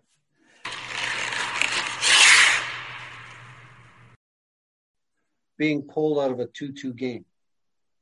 Oh, you just don't do that. No. Yeah. That was my craziest moment. I was like... I can tell you're still harboring feelings on that one. The locker room took the beating of that one. Dane, I'll give you the same question. What was the craziest moment you had from your playing days? Oh my God. I'm not going to lie. I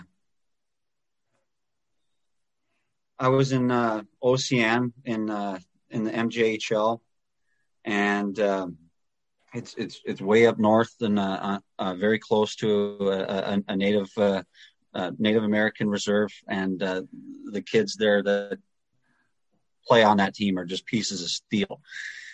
And the fans are even crazier. And the fans were, this is the first time I played in Manitoba. I was 17 years old, 9 hours north of Winkler. And the fans are throwing bouncy balls and gumballs out on the ice and other pucks. And they start talking to me and having conversations behind me. And they're going, "Hey, is that Eddie down there?" No, that's Eddie's brother. See, he's got a seagull on his helmet. That's not an eagle. And they were throwing pucks at me and gumballs behind me behind the net, and I was a teenager back then, and I had just broken into you know, junior hockey, and I'm trying to think, I'm like, am I supposed to, I'm doing what I'm doing, right? I'm just not going to, you know, look at these folks. And then of course you make eye contact, and then it's a whole conversation from there on. And never a dull moment in the Manitoba Junior Hockey League. It's sheer heart and grit there. And the fans are just as passionate. Well, I really love Tony Esposito's mask. You know, he was my favorite goalie when I was a little kid, and I drew two art renderings of him. I think I was in grade 3, and I just loved Tony and loved his mask. That was my favorite mask, and I ended up winning first prize in the Carmen Fair with those art renderings of Tony Esposito. So you can imagine how happy I was signing with the Chicago Blackhawks and getting to meet Tony Esposito. Yes. So, Dan, what about you? What's your favorite all-time mask? I was always a big fan of, obviously, Dad's mask. I mean, the Eagle was just freaking so cool. I love Patrick Lallime's mask with the little Marvin the Martian. Yes. Yeah, I love that one.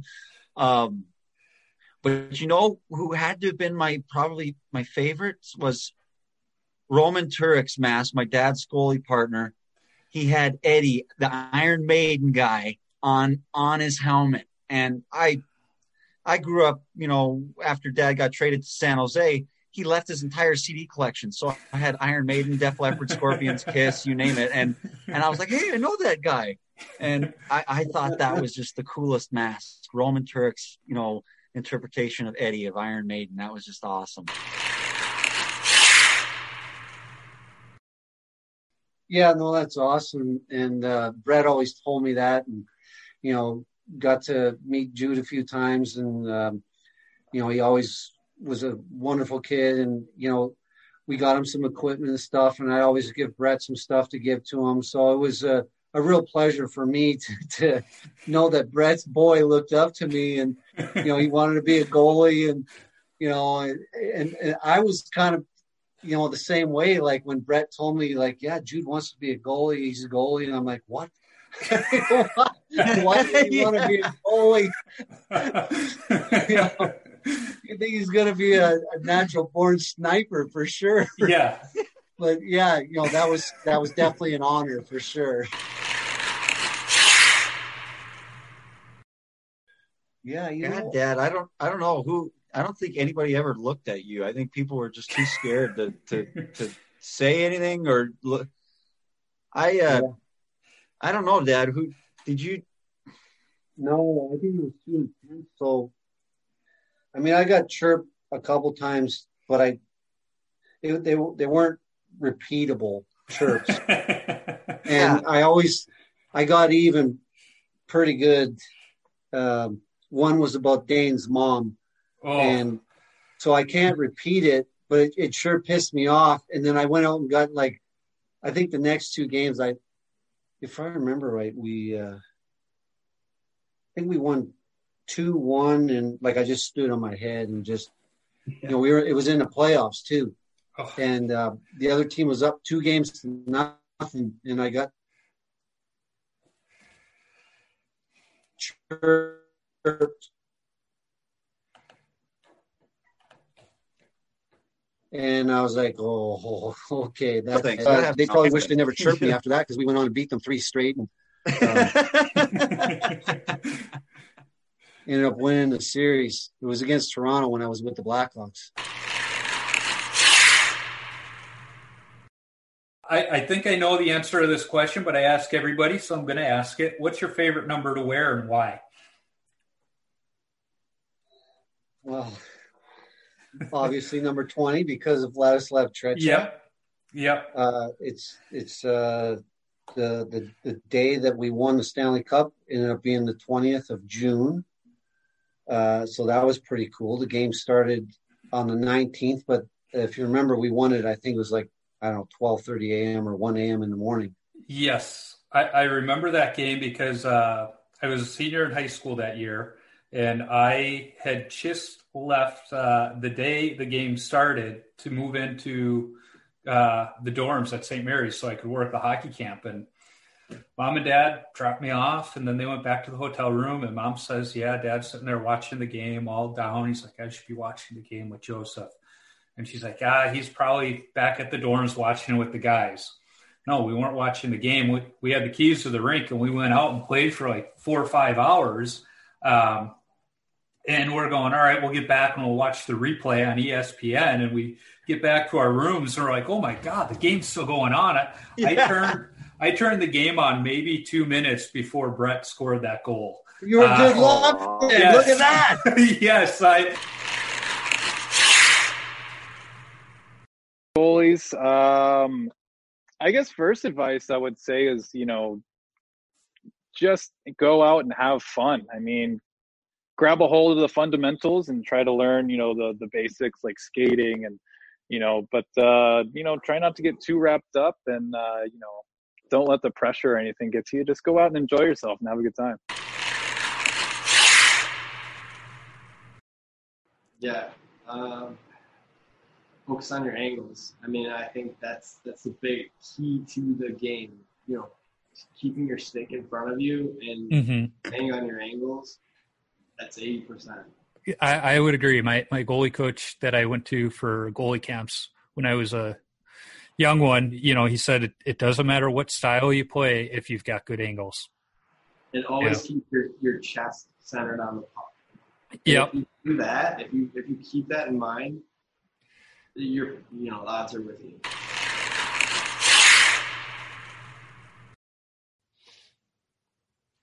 I have so much advice for goalies.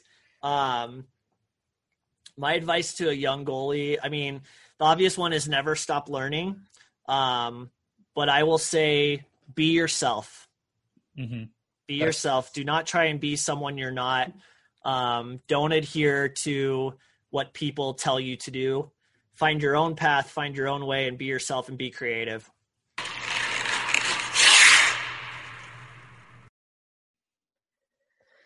I think the biggest thing is compete and have fun. And those really go hand in hand.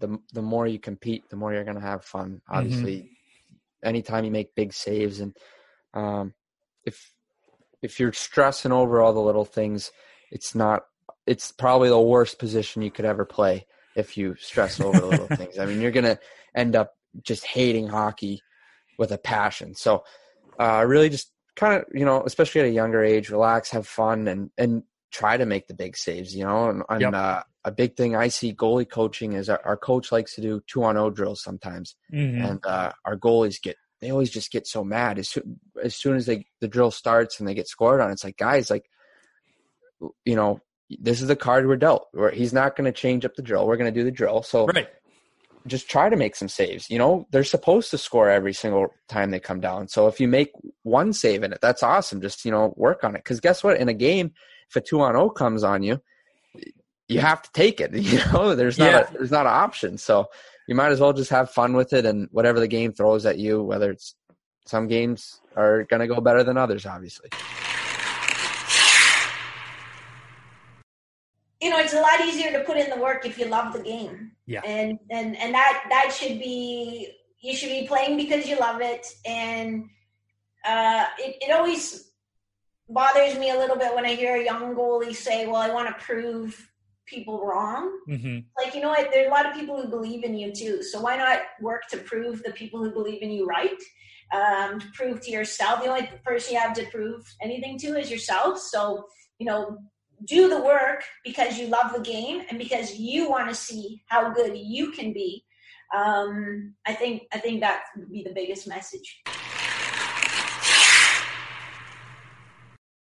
I think it kind of goes back to what we talked about earlier of, it's almost more for parents, but, make sure you love it and you get away from it. And when you go to the rink, make sure you want to be going to the rink. I mean, I think that's the biggest thing for kids, and how to avoid that burnout is,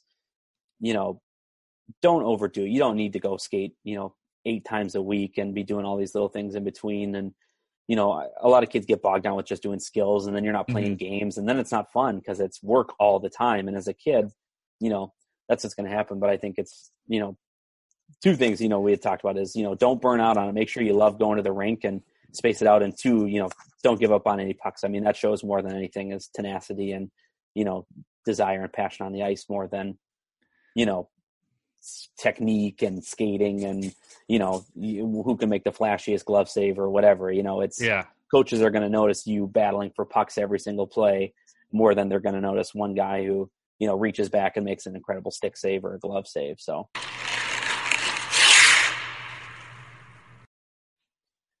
well, my biggest advice for young goalies would be you have to be, actually probably more for a little older, but you have to be thick-skinned. You have to be able to wipe away a goal, not take it personally. You know, I mean, I'm sure you remember when we taught goalies at camp, they score a goal. What are you supposed to do? You forget about it. Crease. Yeah. You sweep out the crease, you sweep away that goal, and you get focused on the next one. Because it's being a goalie can be the most fun position you could ever play, but it's also the most difficult because you know what? No matter what happens, you let the puck go in. Yep. I used to always tell my young goalies, you cannot blame any player for a goal being scored, but they can all blame you.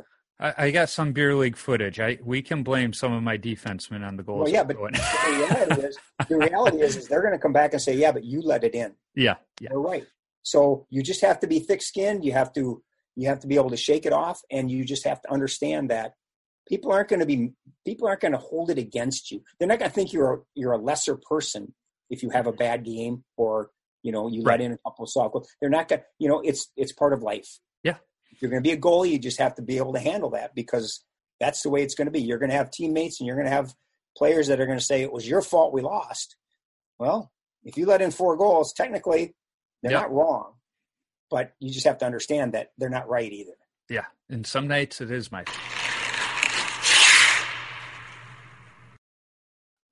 have fun and work hard and celebrate that you're working hard and celebrate the moment. It's definitely not about the wins because how many goalies do we see on fantastic teams that get to win lots of games because of the team they're on? Mm-hmm. Celebrate the working hard and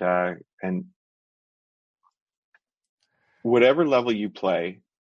And this is advice I've had from other coaches and other goaltenders, whether it's minor hockey or major junior or NCAA, there's going to be guys on that team that are just there because I like to play hockey and have a good time. Mm-hmm. And there's going to be guys that sort of rise above that and set themselves above that in terms of their work ethic and passion for the game. And if you want to make that next step, you have to be that guy. So don't try and be like everybody else. You have to be different. You have to be yourself and you have to learn to love the game and work passionately for it. Nobody can do that for you. But if you do, in time, you can get to some great places.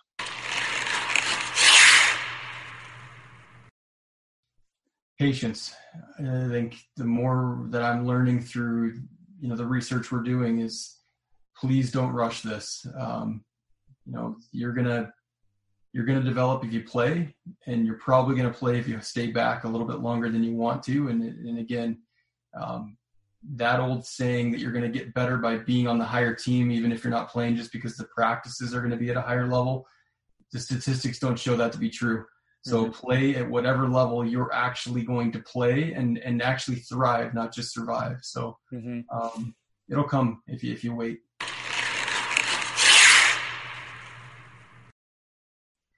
Yeah, and I guess I hope that advice goes to parents because to your point, I truly don't think that the kids think certain ways without their parents thinking it first. So parents, please be patient. Parents, please let your kids take the long road. Don't put too much pressure on your kids. Well, I think the advice is, you have to be yourself and don't get caught up in. You want goalie coaching, but you don't want over goalie coaching. You want bring your style and your game out because that's what you believe in and that's going to make a difference. Mm-hmm. And don't waver from that. If Dominic Hasek would have wavered on it, we never would have saw what we saw. So I believe that your personality as a goalie has to come out. You have to be what you are and make that the best you can be. But in the meantime, you have to have a base to fall back on that gives you some sort of credibility, I think, to get you through some tough times.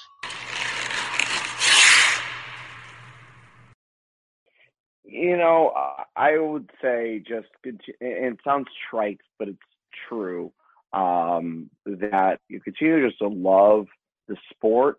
Don't be thinking about – where you're going to play and how long. And I get those messages a lot about, kids that are really worried about where they'll be in a couple of years and all that stuff. And I was a kid that was in a pipeline I've had teammates that went on to play pro, teammates that went on to play in the NHL.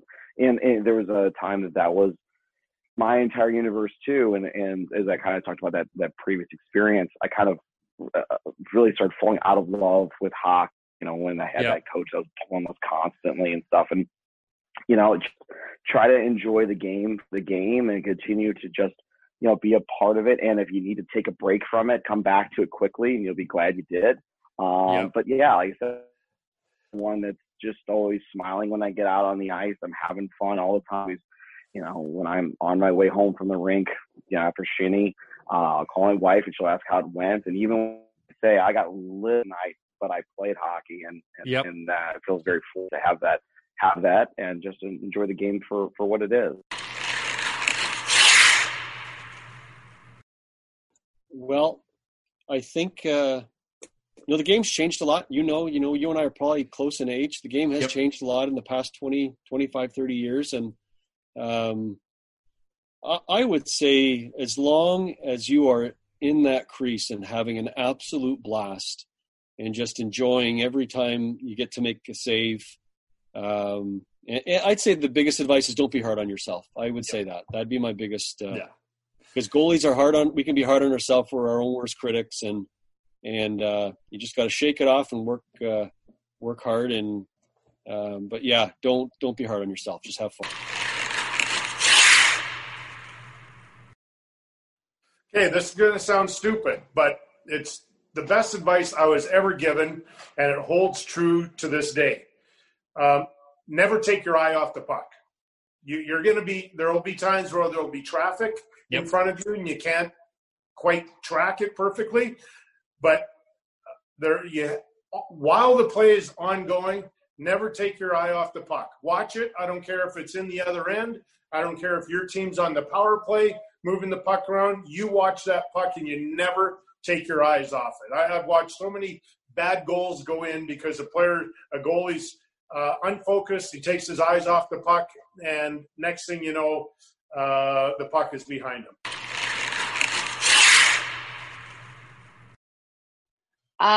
My biggest thing for anybody and everybody is the work you put in off the ice is just as important as the work you put on the ice. So stretching, workouts, all that stuff is just as crucial. Yes. So, and proper rest days and proper recovery is one of the biggest ones that I can tell anybody to do.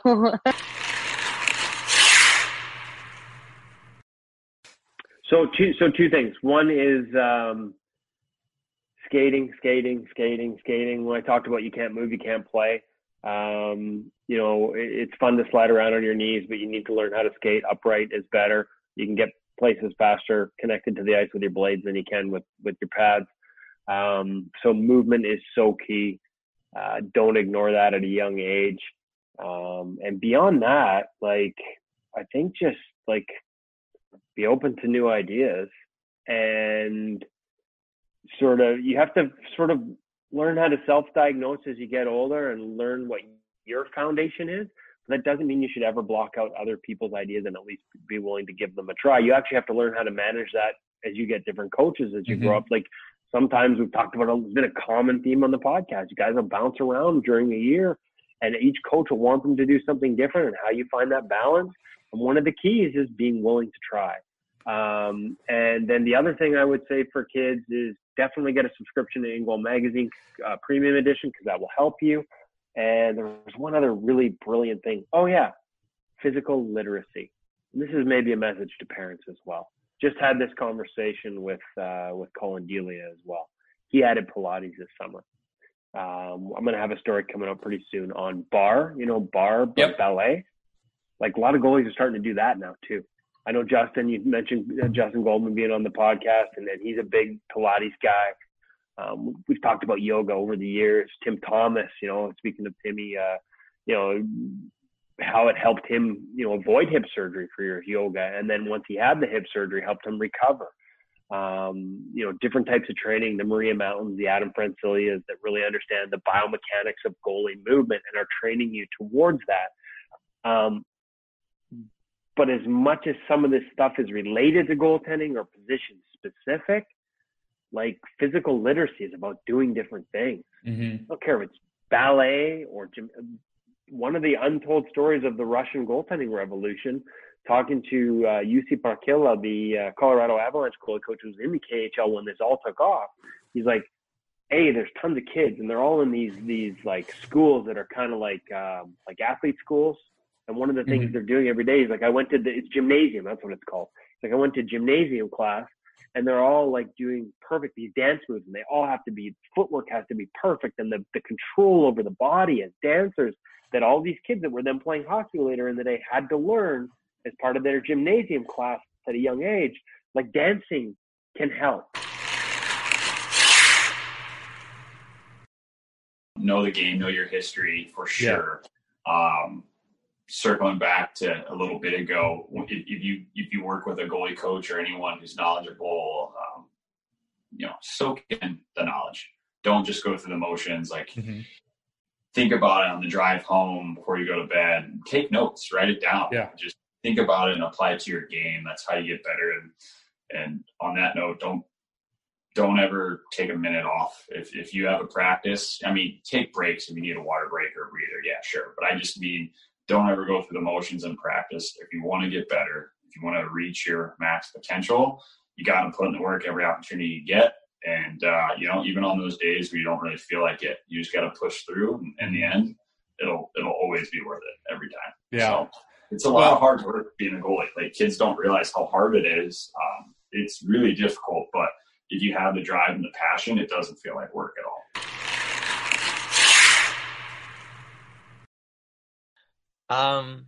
I'd say, especially now kind of in a point where I'm, likely not going to get that last game. Just soak up every moment.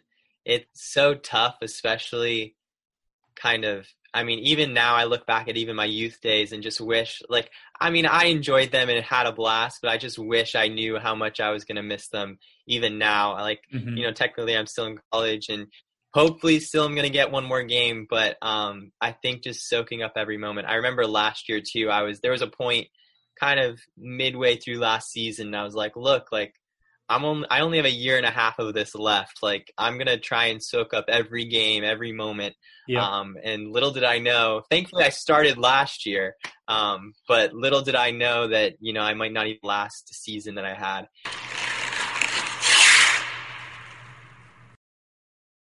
had. Build your toolbox, learn to read the play, learn different ways to make a save.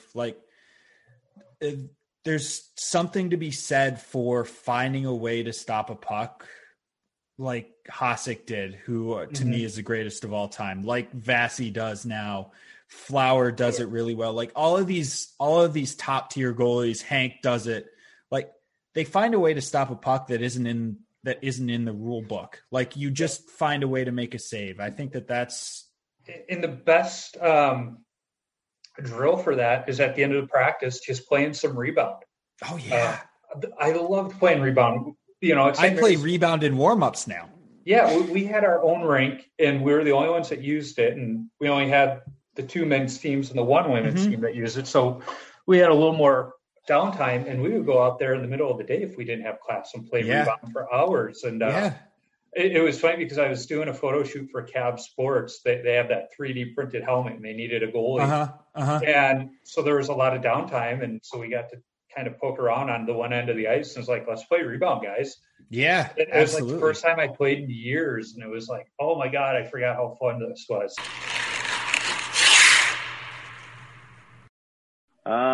I'd say a common thing I would give to younger goalies is just keep working hard, especially at the younger levels. They don't get too much help. No. So they definitely get run up on the scoreboard just a little bit. So I would say it's not always about, you know, if you're winning or losing, as long as you're having fun and working hard, you know, stick with it and things will shake out.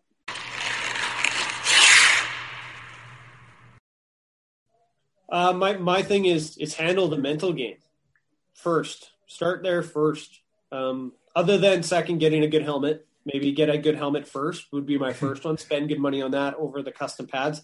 I did it the opposite way, and I got tinnitus in my ear from ringing. Get a good helmet would probably be the first one that a lot of, I think, young people overlook because it's not that like hottest or fanciest thing. Yep. But then I would say, handle the mental game. And Justin Goldman, the Goalie Guild, his books are fantastic. There's so much value in there, not just for goalies. The value in there is just life skills. I used a lot of that stuff to learn a bunch about myself, and I'd highly recommend anybody out there, you know, looking at it, because it's a lot about looking inwards and learning and breathing and dealing with, you know, adversity. So yeah, I'm excited to get my hands on his new book that he's got out too. Me too. Yeah. So I would say that would be my number one is handle between the ears, and the rest will follow. Spend more time on that stuff than you think because as you get older, and you know, you're probably going to spend more time out of this game than you will in if you're trying to be a professional.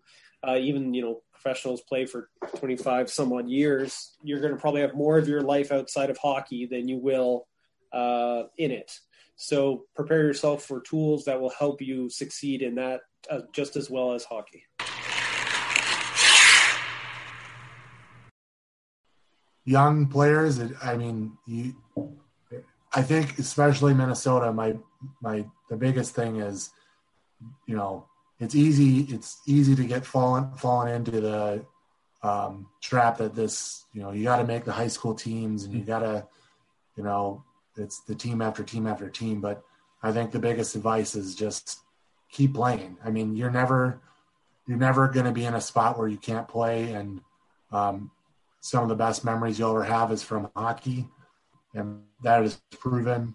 And I just would say that, you know, I'm not saying don't make the team. Yeah. Make the team. Play wherever you can. But the reality of this sport is, and as you get older, and even I think people will come out of some higher level teams would tell you that this is about having a good time and, you know, be the best you can be, but, you know, take it to a point that you understand that you can do this your whole life and never give up. Right now we're skating with a kid who's 14 years old, comes to all our men's league skates, and he is great. He's a great player. I mean, he's smart, fast. He's not very big right now. He's also 14, but the kid, when you talk to him, completely gets it. He gets hockey. He gets the fact that, you know, he's playing in a good team, but he also gets the fact that, you know, it's every time he says, I said, hey, John, do you have a good time? He's like, this was so much fun. I can't wait to come back and do this again. Yep. And people are skeptical of that kid coming to our skates. And I said, you know what? If he's got the guts to get out there and play and wants to do it with these guys, then do it. You're dealing with a lot of – I mean, we have good players on our skates. So I'm not super worried about it. Yeah, there's some of the better pickup skates I've been at, that's for sure.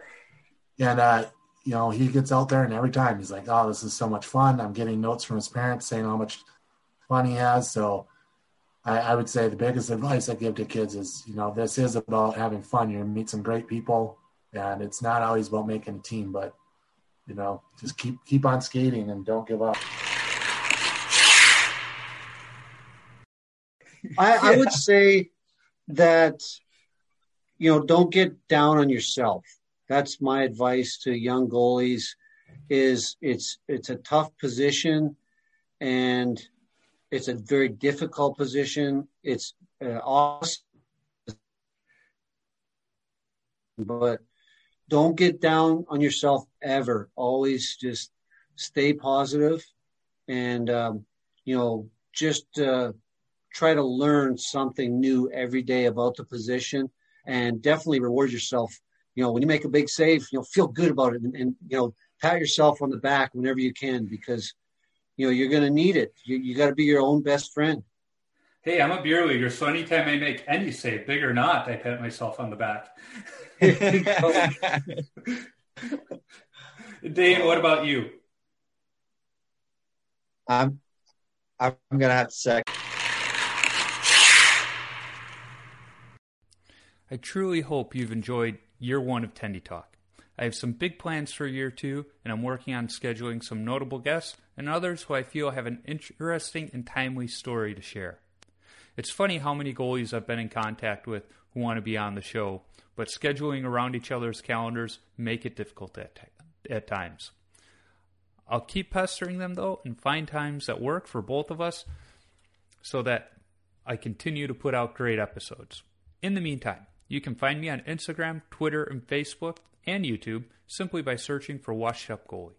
Visit washedupgoalie.com for some great hockey-related content, my Beer League hockey video highlights, and, of course, all podcast episodes. If you want some Washed Up Goalie or Tendy Talk apparel, be sure to visit my Threadless shop by clicking the merchandise link on my website. If you like this podcast, go listen to the BLPA Big Show. It's the OG BLPA Podcast Network show where a couple of beer league players talk beer league hockey, draft experience shenanigans, and exploits from around the game. The show is hosted by Nick Jones and previous Tendy Talk guest Trish Dangle. Be sure to check out the full lineup of hockey-related podcasts on the Hockey Podcast Network as well. There are too many to list here, but shows like the Windy City Benders with former podcast guest Tanner Houston and the Soda Pod, where they talk Minnesota Wild and craft beer, are just a sampling of what you can find on the Hockey Podcast Network. I need to thank the band Zambonis for allowing me to use their music on my podcast. You can download their music on iTunes or listen wherever you stream music from. I'm working on lining up other goalies to talk to. If you are a goalie or have connections to a goalie who I should talk to, shoot me an email at washupgoalie39@gmail.com or send me a DM on social media. And let's not forget, if you are a brand who wants to sponsor the show, be sure to reach out to me. I'd be happy to talk and work something out. And finally, if you like what you hear, be sure to subscribe, rate, and comment on the podcast platform you're listening on. It's a quick action on your part that helps others find Tendy Talk. So until next time, keep your stick on the ice and your body square to the puck.